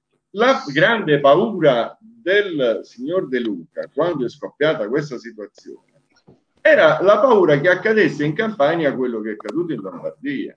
Se fosse accaduto questo, e io non credo che solo in Campania, ma anche in Puglia, in Calabria, in Sicilia, eh, fosse eh, accaduta una cosa simile a quella che è accaduta in Lombardia, noi saremmo morti per strada, questo ce lo dobbiamo dire, perché eravamo assolutamente inadeguati a poter eh, sopperire alle sale di rianimazione, agli ospedali. Allora, tieni presente che un- fino a 4-5 mesi fa eh, io facevo un'indagine con de- de- delle persone, ma per fare un esame in campagna ci vogliono mediamente dai 4, un esame clinico, eh, ci vogliono mediamente dai 4 ai 6 mesi, per alcuni si arriva addirittura a un anno. Non ti sto parlando di questo periodo di crisi, sto parlando del periodo precedente, sto parlando fino a dicembre. Quindi ehm, la grande, il terrore de- del- della, della politica era quello di dover sopperire a una situazione assolutamente inadeguata della sanità in campagna. Ecco la paura, ma questo è stato in tutta l'Italia, perché se voi fate caso a tutte le operazioni che hanno fatto all'inizio, là delle sale di rianimazione, delle, eh, che, che erano tutte, dappertutto erano insufficienti. Quindi voglio dire, l'ultima riflessione, eh, spingere sulla paura è facile, è una vecchia storia, no? Il, il capo quanto più impaurisce i suoi sudditi, più i suoi sudditi eh, si legano a- alla... Io facevo una battuta con degli amici, di solito le pecore prima di essere mangiate dal lupo si innamorano del lupo. eh, perché sono attratte dalla forza del lupo, no? Eh, però poi sono, eh, cadono nel tranello del lupo e vengono mangiate. Io credo che da questa situazione dovremmo imparare di fidarci, dovremmo tornare alla politica vera. Prima si parlava della Magna Grecia, insomma, prima si, si deve ritornare alla politica mh, fatta per la gente e non quella fatta per essere eletti domani mattina. Quindi A, Pla- a bisogna- Platone, a Platone, a Platone. Bravo, bisogna giudicare per quello che ha fatto negli ultimi cinque anni, non per quello che ha fatto nell'ultimo mese. Eh, Spendendo fior di quattrini, poi andiamo a vedere come è stata fatta anche mh, l'affidamento, il bando e quant'altro, ma credo che abbia speso mh, diversi eh, eh, euro quando sarebbe bastato non tagliare tutti i costi che sono stati eh, tagliati negli ultimi cinque anni agli ospedali napoletani. agli E De Magistris, De Magistris come si è comportato e come si sta comportando? De Magistris eh, credo eh, sia non ha potere normativo, insomma. De Luca se lo prende perché la Costituzione è chiara, De Luca non potrebbe fare, no- no- no- no- prima lo diceva eh, Antonio mi pare, eh, molte delle cose che abbiamo sentito sono assolutamente incostituzionali. Quando De Luca ha detto io chiudo la campagna, ha detto una cosa per ehm, ingraziarsi i suoi sudditi, ma sicuramente ha detto una cosa che è eh, chiaramente incostituzionale perché è, un- è una competenza dello Stato, eh, quella di, di intervenire sui movimenti delle persone e possono avvenire solamente per ragioni gravissime o altro. Eh, Noi dobbiamo, dobbiamo fare pure una riflessione sul nostro sistema amministrativo. Io personalmente, ed è una provocazione, dico che le regioni nel nostro sistema, eh, qui ci vorrebbe un'altra trasmissione, eh, lo so bene che sto buttando un sasso enorme dello stagno. Io eh, credo che le regioni No, la- la- l'abbiamo, l'abbiamo detto anche a noi che so- sono inutili, non so se è la stessa cosa. Io eh. ritengo le regioni enti inutili.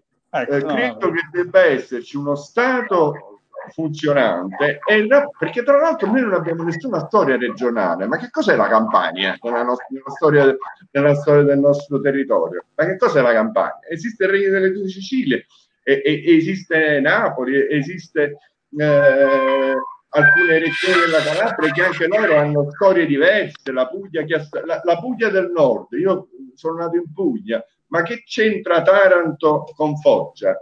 Sono due storie completamente diverse. Che c'entra, mh, eh, voglio dire, mettere insieme, quando è stato fatto negli anni 70, appiccicare astoricamente e, e culturalmente queste regioni, intanto non ha nessun senso. Dopodiché si è creato altro sistema, ma voi avete fatto il calcolo di, di quanto risparmieremmo abolendo le regioni? È una cifra che- che è pazzesca, insomma. Quindi un- uno Stato forte è i comuni, perché la nostra storia è, è comunale, non è regionale. Per parlare delle province, naturalmente, che per fortuna in questo momento non se ne parla. con un sistema di collegamento provinciale, ma noi dovremmo essere pronti a fare una grande riforma di questo tipo e, e soprattutto applicare la nostra Costituzione, perché io sono innamorato della nostra Costituzione, però è una carta che eh, nessuno conosce nessuno applica. Antonio, si sono, si sono rivelate un po' inutili le regioni in questo frangente, perché dai, diciamo la verità, al di là di qualche buon esempio amministrativo, eh, sono state un elemento di fortissima confusione, ma ripeto, di lesione dell'unità nazionale del diritto, perché il diritto misura anche l'unità nazionale, quello che eh, non, non possiamo avere un diritto al- arlecchino derogato, cambiato, svariato, talvolta anche stuprato e, e- e- che ingenera confusione. Insomma, e questo è il portato anche di un protagonismo regionale che ci ha veramente fatto male, ci ha veramente stressato insieme ad altri fattori. Antonio, mi senti? No, Antonio Antonio, era caduto, era caduto già prima, era caduto già prima, poi si è ricollegato, evidentemente la linea non è, non è particolarmente buona. Allora io direi ragazzi, siccome siamo arrivati alla fine, eh, come al solito mancano solo gli ultimi dieci minuti, io ringrazierei e saluterei sia Enrico che Elena eh, per essere Grazie a stati voi. È stato davvero un piacere conoscervi. Purtroppo questa è la nostra penultima puntata. Domani chiuderemo con 50 puntate. Eh, almeno per la fase 1 andiamo via insieme alla fase 1, vedremo cosa succederà anche per noi nella Gra- fase gra- 2. grazie Enrico, grazie Elena. Lena, ti possiamo, sopra- ti possiamo Ciao, Enrico. soprannominare Lena Ridens? Certo. Io purtroppo questo non so se è un difetto o un pregio, ma non Ma riesco a Filomena, che lei Eh, è, ama, bel- è Filomena. bellissimo. lei ama essere chiamata Filomena. Nome calabrese meridionale. Eh, anzi, io l'unica cosa che cambierei è mettere il PH Ilomena nel modo di scriverlo. Dai. Alla Eh, solo questo, però a me piace moltissimo Filomena, mi dà proprio l'identità del mio essere magno greca. Però non Ah, no. Non ho mai conosciuto una Filomena che lo scrive il nome per intero, sempre Lena. Bravo Cristian, bravo. È troppo lungo, è troppo lungo. Purtroppo- ho dovuto scrivere Elena per una questione di privacy per quanto riguarda i ragazzi e l'accesso eh, su Facebook e quindi magari trovarmi. Poi alla fine è rimasto Lena, ma a me mi chiamano tutti al lavoro e qui Filomena. Cioè Ma io non Cri- mai... Christian, Christian ha messo i- i- i- il ditone in un piagone che è quasi un bacino, perché effettivamente c'è questo pudore assurdo e qui deve veramente intervenire la cultura e la buona scuola, soprattutto gli studi classici. No, tu vedi eh, una che si chiama Carmela, eh, si, si- si copre Eh, dietro la- Ca- la- Carmen, la- dietro Carmen.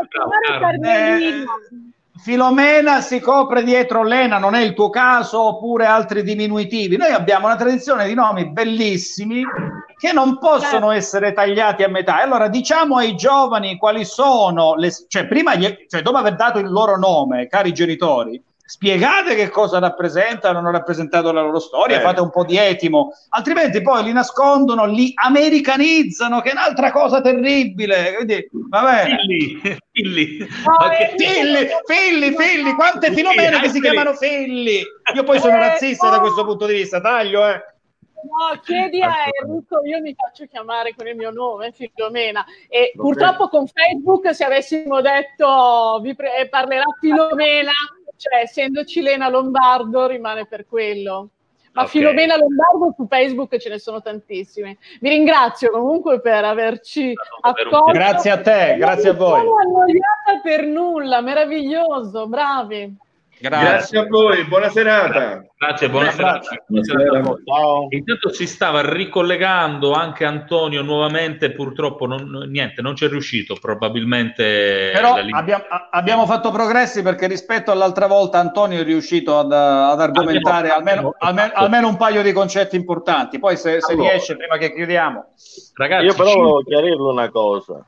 Sì, tu volevi chiarire la domanda della certificazione, se non sbaglio, no? L'hai Eh sì, scritto. perché, quindi- perché aveva detto che dice, se non, non posso firmare un'autocertificazione dove dice che io affermo di non avere il Covid.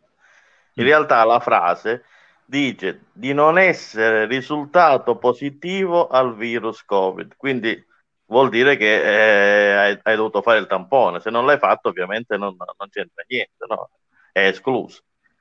Certo, sì, sì, tecnicamente c'è stato un modello di certificazione in cui si certificava in quel modo, poi avranno cambiato un po', insomma, eh, la confusione sui, sui moduli c'è, quello è fuori di tutto. Eh, Che c'è una confusione non lo so, però eh, la frase era è così, cioè, di non essere sottoposto alla misura di quarantena e di non essere risultato positivo al Covid. Quindi se non sei risultato positivo vuol dire che hai fatto il tampone. Giuseppe! Sono d'accordo. Salve. Giuseppe, che l'abbiamo tenuto in cantina finora. Ma io ho, se- ho seguito tutto, ovviamente. eh, quindi- Ma riusciamo a chiudere sotto i 100.000, Giuseppe, tu che ti occupi dei numeri? 100.000 Eh, euro. 100.000 euro, sì, positivi attivi. Eh, Oddio, eh. Ce la facciamo? Ma chiudere quando? Per, qua- per la fine La, dell'anno? la diretta dal divano sotto i 100.000 almeno. Eh, ti dico quali sono attualmente positivi, sono 100.943, quindi dobbiamo pregare. Vabbè, 943. Domani ci vuole un altro record di guariti. Vuole- Vabbè, considera che oggi sono stati eh, guariti 2304. Allora, Giuseppe, intanto ti chiedo prima di tutto il link in modo che ti seguiamo quando ci farai, quando ci farai, ci darai accesso ai numeri. Poi intanto leggo questo, il paziente numero uno di San Lucido che era guarito, ieri è stato ricoverato ed è tornato positivo. Sì, purtroppo è il ferroviere, il barbiere di San Lucido. Eh, 35 ma se consideriamo pure Di Bala, no? Che sono, sono due mesi che è sempre positivo. mo. quinto tampone per Dybala. Intanto questa è la diretta a cui accennavamo prima con Carolina, stanno parlando di Nocera e del patrimonio architettonico di Nocera. Purtroppo oggi abbiamo avuto veramente tanti ospiti tutti insieme perché parlare del nostro territorio con un'archeologa esperta sarebbe stato veramente interessante. Lo faremo prima o poi, Ugo, prima o poi.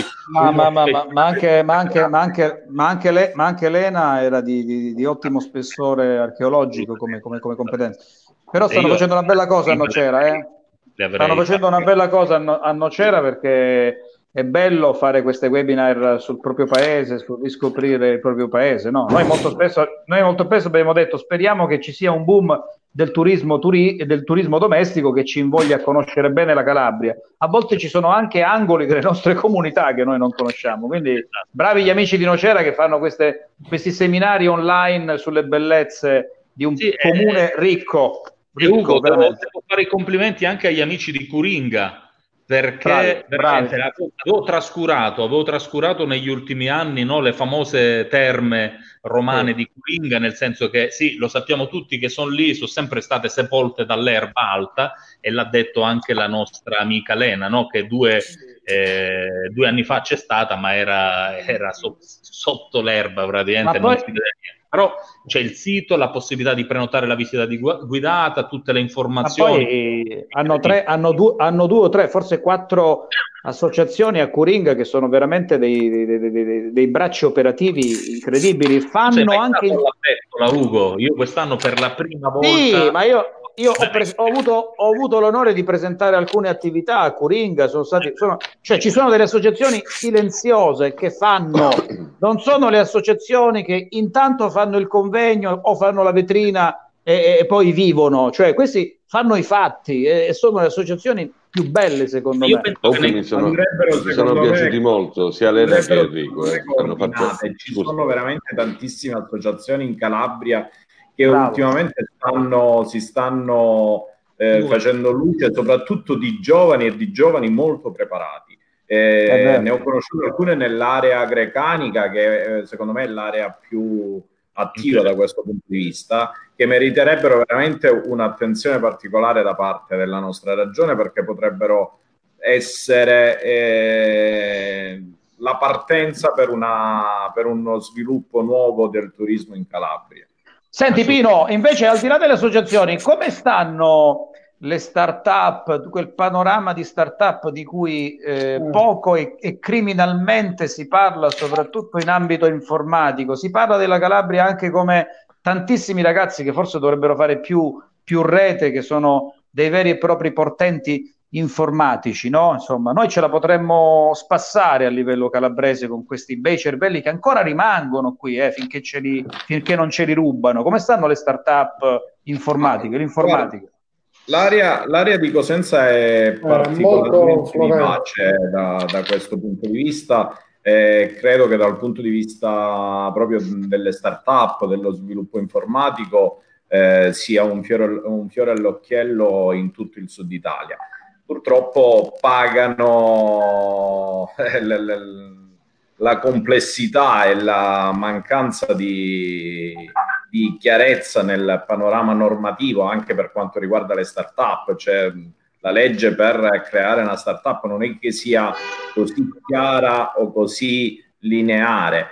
Eh, molte pre- partono in Italia per poi nel momento in cui cominciano ad avere un minimo di successo spostarsi all'estero. Quindi qualche domanda secondo me bisogna farla.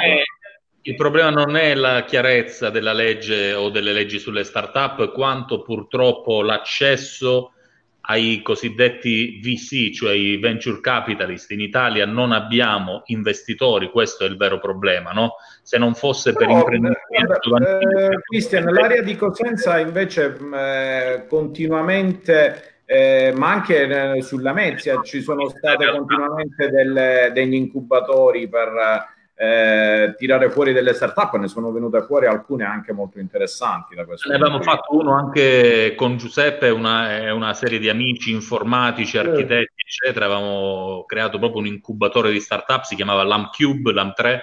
eh, erano nati una, se- una serie di iniziative interessanti, però c'è distanza, ripeto, la differenza tra la Calabria, anche Cosenza, l'Italia, e poi vai a vedere le vere capitali d'Europa delle start-up, che sono Londra, Lisbona e Istanbul, Barcellona ed Istanbul, la distanza è non di un anno, di due anni, è una distanza siderale, cioè non c'è assolutamente tessuto per far crescere start-up vere purtroppo in Calabria. E le idee belle ci sono state, no? Abbiamo avuto i ragazzi, me, esatto. i ragazzi, scusami, i ragazzi che hanno inventato la macchina per fare l'olio, no? L'olio in casa, tipo, tipo l'espresso, i ragazzi che hanno fatto, quello è stato un successo mondiale, ma eh, come vedete in Calabria non c'è niente, hanno fatto un cementificio da casa, cioè ognuno si può creare il cemento in casa.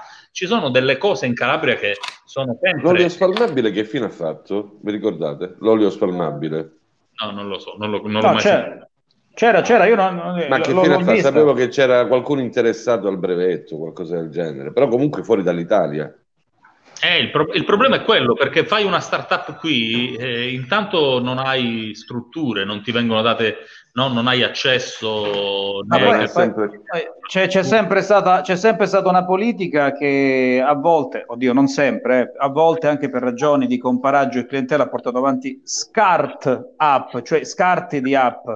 Ma poi eh, diciamo che per oggi in startup. Italia si fa una Però- startup con un euro, Ugo. Oggi in Italia si fa una startup con il capitale di un euro, quindi non è più quella grande burocrazia, il problema di fare la Però, società. però come, come tu mi insegni, se io ho l'idea migliore di questo mondo, la, la sviluppo, poi però nessuno ci investe, Eh, esatto, voi, mi, voi- voi mi insegnate che non, si, che non si può restare startup a vita, no? Cioè, dopo un po' bisogna anche Cristian, diventare qualcosa di purtroppo la importante. startup di un euro bancariamente vale un euro.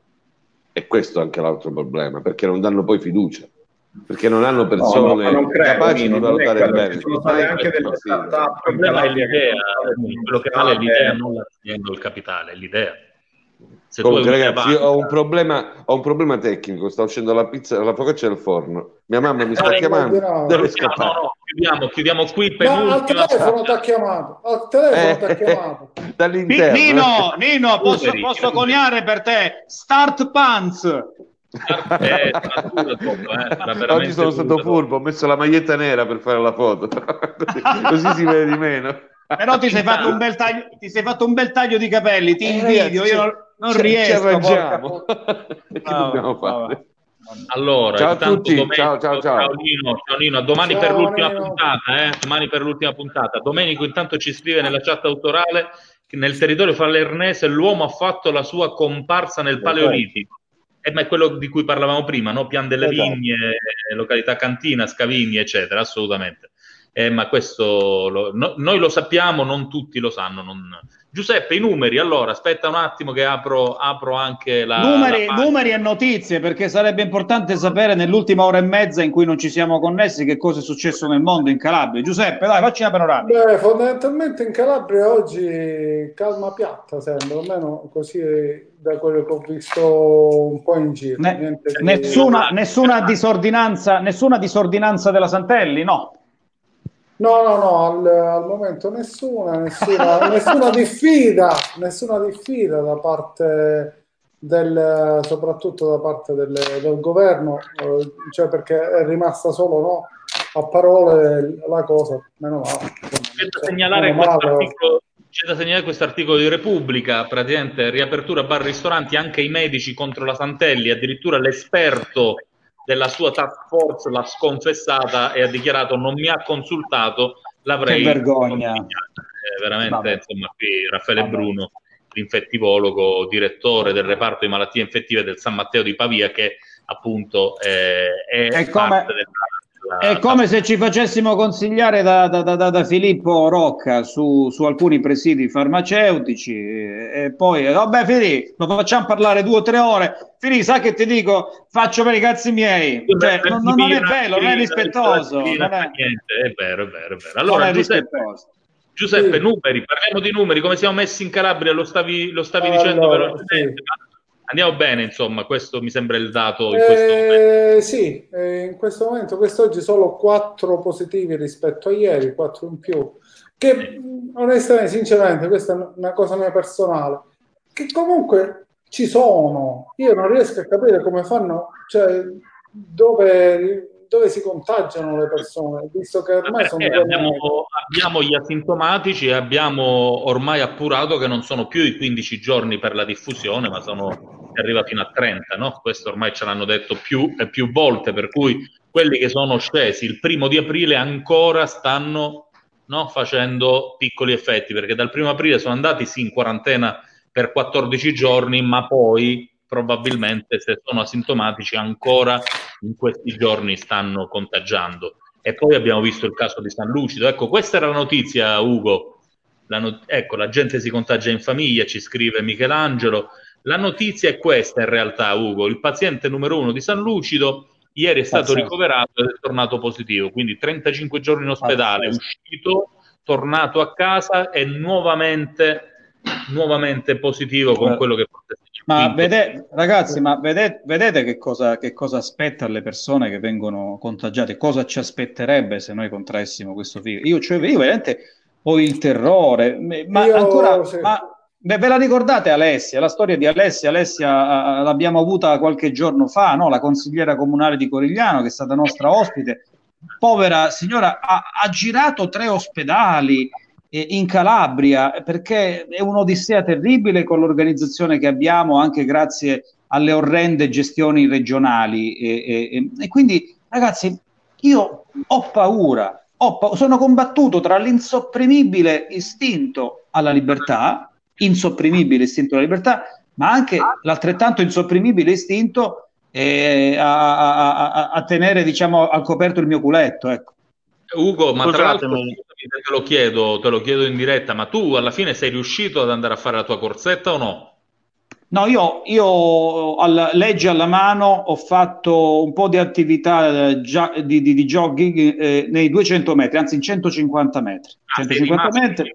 No, no, asso- asso- assolutamente. Io, anche perché il mio comune eh, si è ovviamente opposto, ha respinto la- lo- l'ordinanza strampalata eh, della, della Santelli, quindi si rifà eh, alla- al decreto ultimo del 26 aprile del, del- del governo e, e per cui io rispettosamente sono rimasto in 150 metri, tra l'altro condominiali, quindi neanche sono andato sulla strada più di tanto. Io, e non vado neanche a mare, voglio aspettare che le cose si possano fare. E, e- e la ma lascia stare me, eh, parlo con tanti ristoratori, ci sono anche articoli di ristoratori e barristi, cioè eh, quello che ci diceva prima Antonio, no? Eh, tu mi dai la possibilità di aprire domani mattina, però tra termoscanner, sanificazioni, poi roba anche informatica. Pino, No, ma, ma ecco, vi dico la eh, cosa più stupida, vi dico la cosa più stupida, la sanificazione dei bagni. Allora, praticamente i bagni devono essere sanificati come e devono entrare i Ghostbusters, diciamo, per farlo, e, e ci sta. In più devi eh, ogni ci- cioè, se io onestamente dovessi andare in un locale pubblico, onestamente mi, mi, mi entrerei in soggezione ad andare in bagno perché Bravo. lascia stare. Allora, no, ma poi penso a quello che deve fare dopo l'esercente. Allora, io devo entrare. Ragazzi, però, però io dico anche una cosa, no? finché non si arriverà allo zero assoluto, allo 0,1, 0,2, insomma si può anche evitare di andare, di fare alcune cose che prima facevamo, accontentiamoci di andare a mangiare al Lo ristorante. so, però, però, però Giuseppe, Giuseppe dice una cosa giusta. io Tu, sì. vai, tu vai nel tuo ristorante, ti trovi, ti trovi un, ci- ti trovi un chip o un termoscanner allo sciacquone, cioè voglio dire, non ci vai neanche bene No, al bagno. Pi- ascolta, Pino, te No, ma una. creeranno nuovi posti posso- di lavoro, no? Esatto, i Ci saranno Io- proprio quelli, quelli che andranno lì a sanificare appena uno è- esce dal bagno, quello dentro entra e pulito. Ma è così- Comunque, ci giusto sarà- per chiarirvi, ci sarà un, ho- ci dovrà essere un, una- un dipendente che farà solo quello. Eh. che farà solo quello. In chat ti ho mandato invece che è arrivata la DP della Santelli e lo dice proprio lei.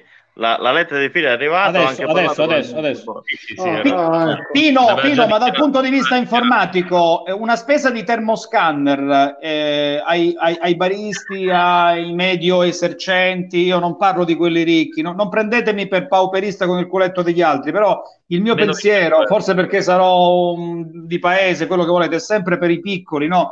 Eh, la, la spesa per un termoscanner, tu che sei nell'informatica, eh, a quanto si aggira, poi che tipo di manutenzione hanno, eh, tu li vendi per farti un esempio, insomma, quanto No, c'è di i- informatica in tutto I questo? dispositivi proposti in genere sono o dei dispositivi che si collegano a dei cancelletti o comunque a delle porte d'ingresso con spese che vanno dai 1000 euro in su mediamente Eh, attenzione, no, no, o alle termocamere che hanno costi molto più alti ma quelle vanno montate generalmente nei centri commerciali dove non puoi far fermare E quelli col una- telecomando, e quelli col quelli telecomando meno che... di 100 euro, meno di 100 euro. Quelli sono termometri. Però, scusami Pino, eh, noi consideriamo che l'aeroporto di Lamezia ha avuto il termoscanner due mesi dopo quasi l'inizio dell'emergenza. Eh, se vi ricordate, se vi ricordate, si faceva tantissima polemica proprio sul fatto che l'aeroporto di Lamezia non controllavano tutti i voli, venivano fatti uno a uno, eccetera, no?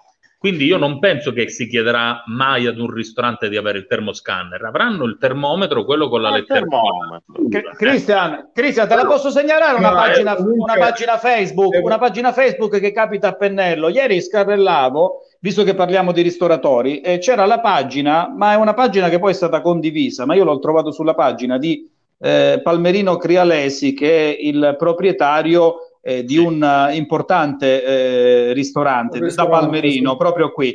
E lui riportava praticamente tutti gli obblighi cui si devono conformare i ristoranti, e parliamo solo dei ristoranti, eh, per poter eh, aprire eh, con delle spese secondo me da pazzi. Pino, che cosa dicevi allora a livello di questi scanner? Quindi sono costosi, sono una bella Perché spesa. In altre qua- cose devono, Eh. devono avere i requisiti di certificazione, quindi molti prodotti che sono economici sul mercato, eh, questi requisiti non, non- non ce li hanno, quindi è una spesa importante per, eh, per l'esercente, non è una, una spesa banale. E tra le altre cose ancora non è chiarissimo se si avrà diritto per tutti questi dispositivi, sembra di sì, al 50% di credito d'imposta. Ma poi, ma poi oltre ai prezzi che ci dicevi ci sono anche i prezzi per la posa in opera, per la installazione, insomma tutte queste cose qua. Vabbè, in genere.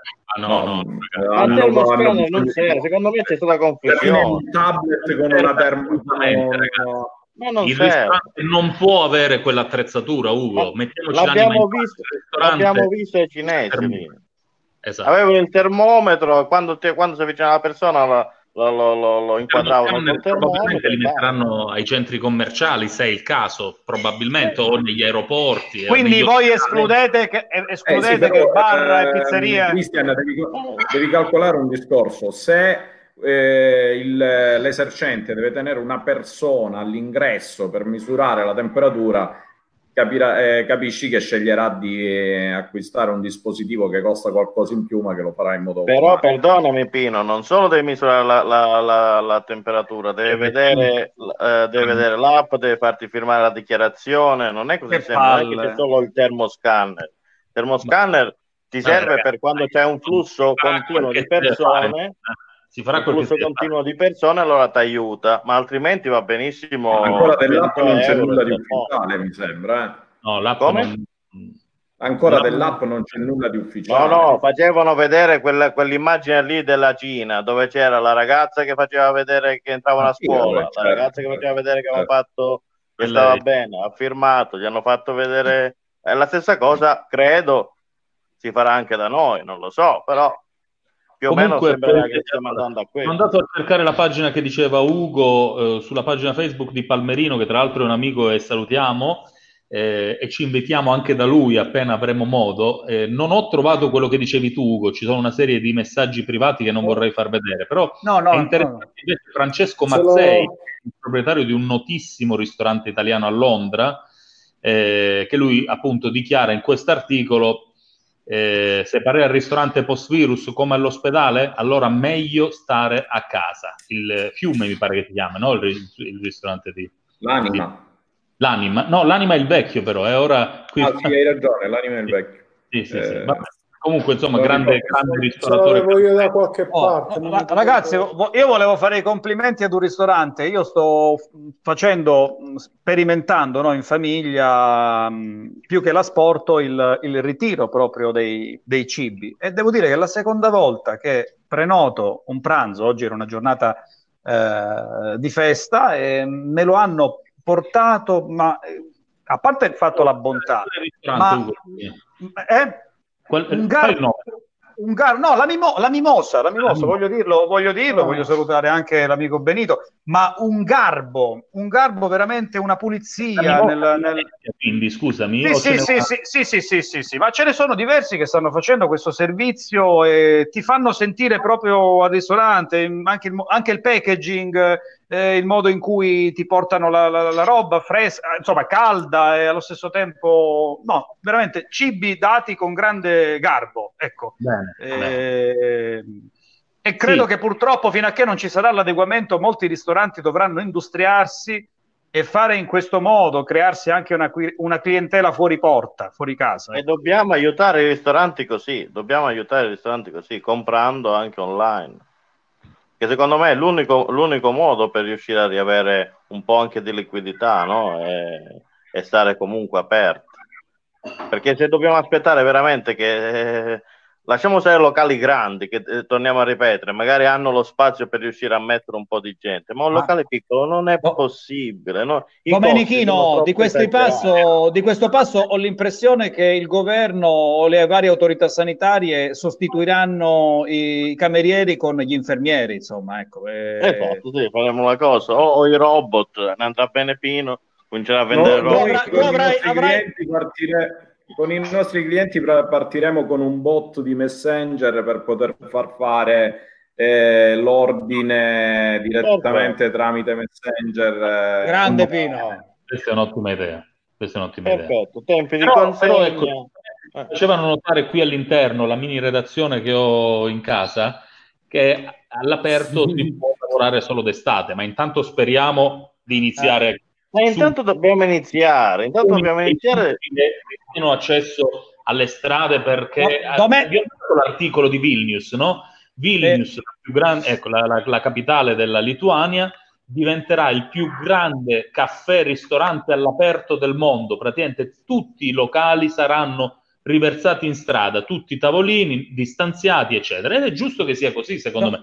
Poi è chiaro, Domenico, non, ma sarà sì, ma sei tu quello che dobbiamo ingegnare, eh, ci dobbiamo ingegnare. Cioè, Domenico, sei tu quello che mi dava la notizia che in cucina invece anziché degli chef avremo i primari? vero? I primari, i primari, i primari in cucina. Eh, sì, Le, ca- le caposale, oh, invece dei metro la caposala nella sala del ristorante, insomma, cioè, voglio dire... alla, porta, alla porta ci sarà la, la, la- la monaca, lì come si dice. No, alla porta ci sarà il CUP Ragazzi, prenotazione. alle cazziate a fine trasmissione mi manda i messaggi dice ma dobbiamo chiudere alle sette e mezza dobbiamo chiudere alle sette e mezza. Ora vi taglio io dai che se no Bravo Cristian, così ti fai il conduttore. pronta. Oh, però, allora, facciamo, facciamo, facciamo una, una brevissima riunione di redazione. Domani è l'ultima puntata, quindi preparatevi i fazzoletti, farà una puntata strappalacrime, magari porteremo tutti quelli che ci sono stati quasi tutti i giorni, dai. Eh, anche Michelangelo, ecco, Michelangelo, Filippo, insomma, dobbiamo esserci tutti domani, dai. Eh beh, certo. ci proviamo ragazzi allora, speriamo di non rivederci mai più in lockdown. in- Ah, ecco. bravo, bravo, bravo, bravo. Il 4, dal 4 maggio insomma tutti Lib- Tana liberi tutti no no no non si può No, io no, io dal 15. Io spero che ne faremo uno a carattere sportivo durante un diretto dal divano, per esempio, o prima o dopo le partite dell'Europeo, eh, in cui speriamo che l'Italia sarà protagonista, perché diretta dal divano, lo diremo anche domani, è stato un esperimento social che ha, che ha funzionato. Eh, non ci interessa nulla delle cifre, perché ripetiamo, tutti quanti hanno fatto una piattaforma in Italia, una piattaforma social. Noi abbiamo avuto qualche centinaio e considerando che tutti avevano le loro piattaforme, eh, piattaforme, noi dobbiamo ritenerci fortunati perché abbiamo avuto la nostra nicchietta. Quindi magari faremo diretta dal, diretta dal divano quando ci saranno i grandi eventi, i mondiali, gli europei, Sanremo. Ma al 25 un, gra- un grande evento, Cristian, scusami, un grande evento che dovremmo sicuramente seguire, magari attrezzandoci con qualche ripresa aerea, sarà la traversata dello stretto di Ugo. Eh, esatto. No, di Ugo Esatto. e Filippo. Filippo, io, Ah, io seguo Filippo. Filippo. vi mandiamo Martina e Giulia a farvi da tutori. Ragazzi, tra l'altro, la not- un'altra notizia, visto che parliamo di sport, si è parlato solo di calcio, ora il governo lo, vor- lo vorrebbe bloccare, eccetera. Però sembrava invece partisse il nuoto, il tennis, gli sport individuali dal 4, l'apertura. Eh, le Ma- piscine quando? Ecco, no- eh, teoricamente dal 4 solo per gli atleti professionisti eh, o, o di interesse nazionale, ma la Beh, Ugo è Pellegrini, di interesse nazionale. eh. la Pellegrini dichiarato che non aprirà né il centro federale di Verona né quello di Ostia, quindi insomma il nuoto italiano è a pezzi, non, aprono, non ce la fanno ad aprire gli impianti per pochi atleti. Questo è Un abbraccio, a Mar- un abbraccio a Martina, dai, mannaggia. Ragazzi, Però-. Però c'è, il ma- però c'è il mare, dai, c'è il mare. Tra poco ci sarà il mare. Nuoto in mare, nuoto in mare c'è a Caminia ogni agosto, mi pare il primo agosto, bellissimo, eh, a Pietra Grande. A Pietra Grande. L'alternativa c'è a Gurna a Caronte, vediamo in questo modo. Quella la chiuderanno. E guarda che se va bene, e guarda che se va bene, la nostra piccola nuotatrice, piccola grande nuotatrice, potrà fare anche le gare con i delfini, un po' come faceva Phelps. No, Phelps l'ha fatto con gli squali in quella...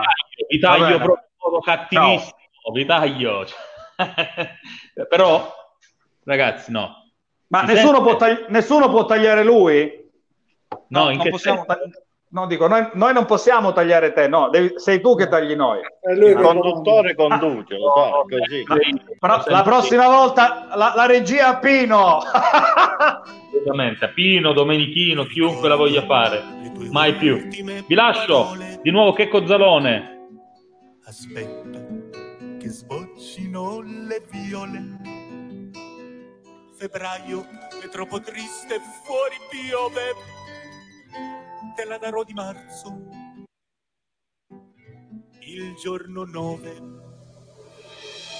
Ma l'otto fu quel giorno buio e tetro. L'Urso, l'Urso, accendilo, chiudi in casa. Che il presidente disse almeno un metro. Allora aspetto invano in questa stanza. Due cose stringo in mano. Una è la speranza. Arriverà l'immunità di gregge, sui monti e sulle spiagge, la pecora più bella sarai tu, amore mio. Vedrai tutto andrà bene e l'ultimo tampone sarò io per te. La quarantena, sai, è come il Veneto. Spegne i focolai piccoli, ma può accenderne di grandi. Come quello che arde nel mio cuore. Lui non resta a casa. Il mio cuore va per le strade, scavalca muri, varca portoni, perché anche un cuore si rompe in arriverà l'immunità di gregge sui monti e sulle spiagge la pecora più bella sarai tu amore mio tu dimmi solo dove ti porto un 19 che Covid non è. Irina, è la tua giornata fortunata. Sai cos'è un toy boy?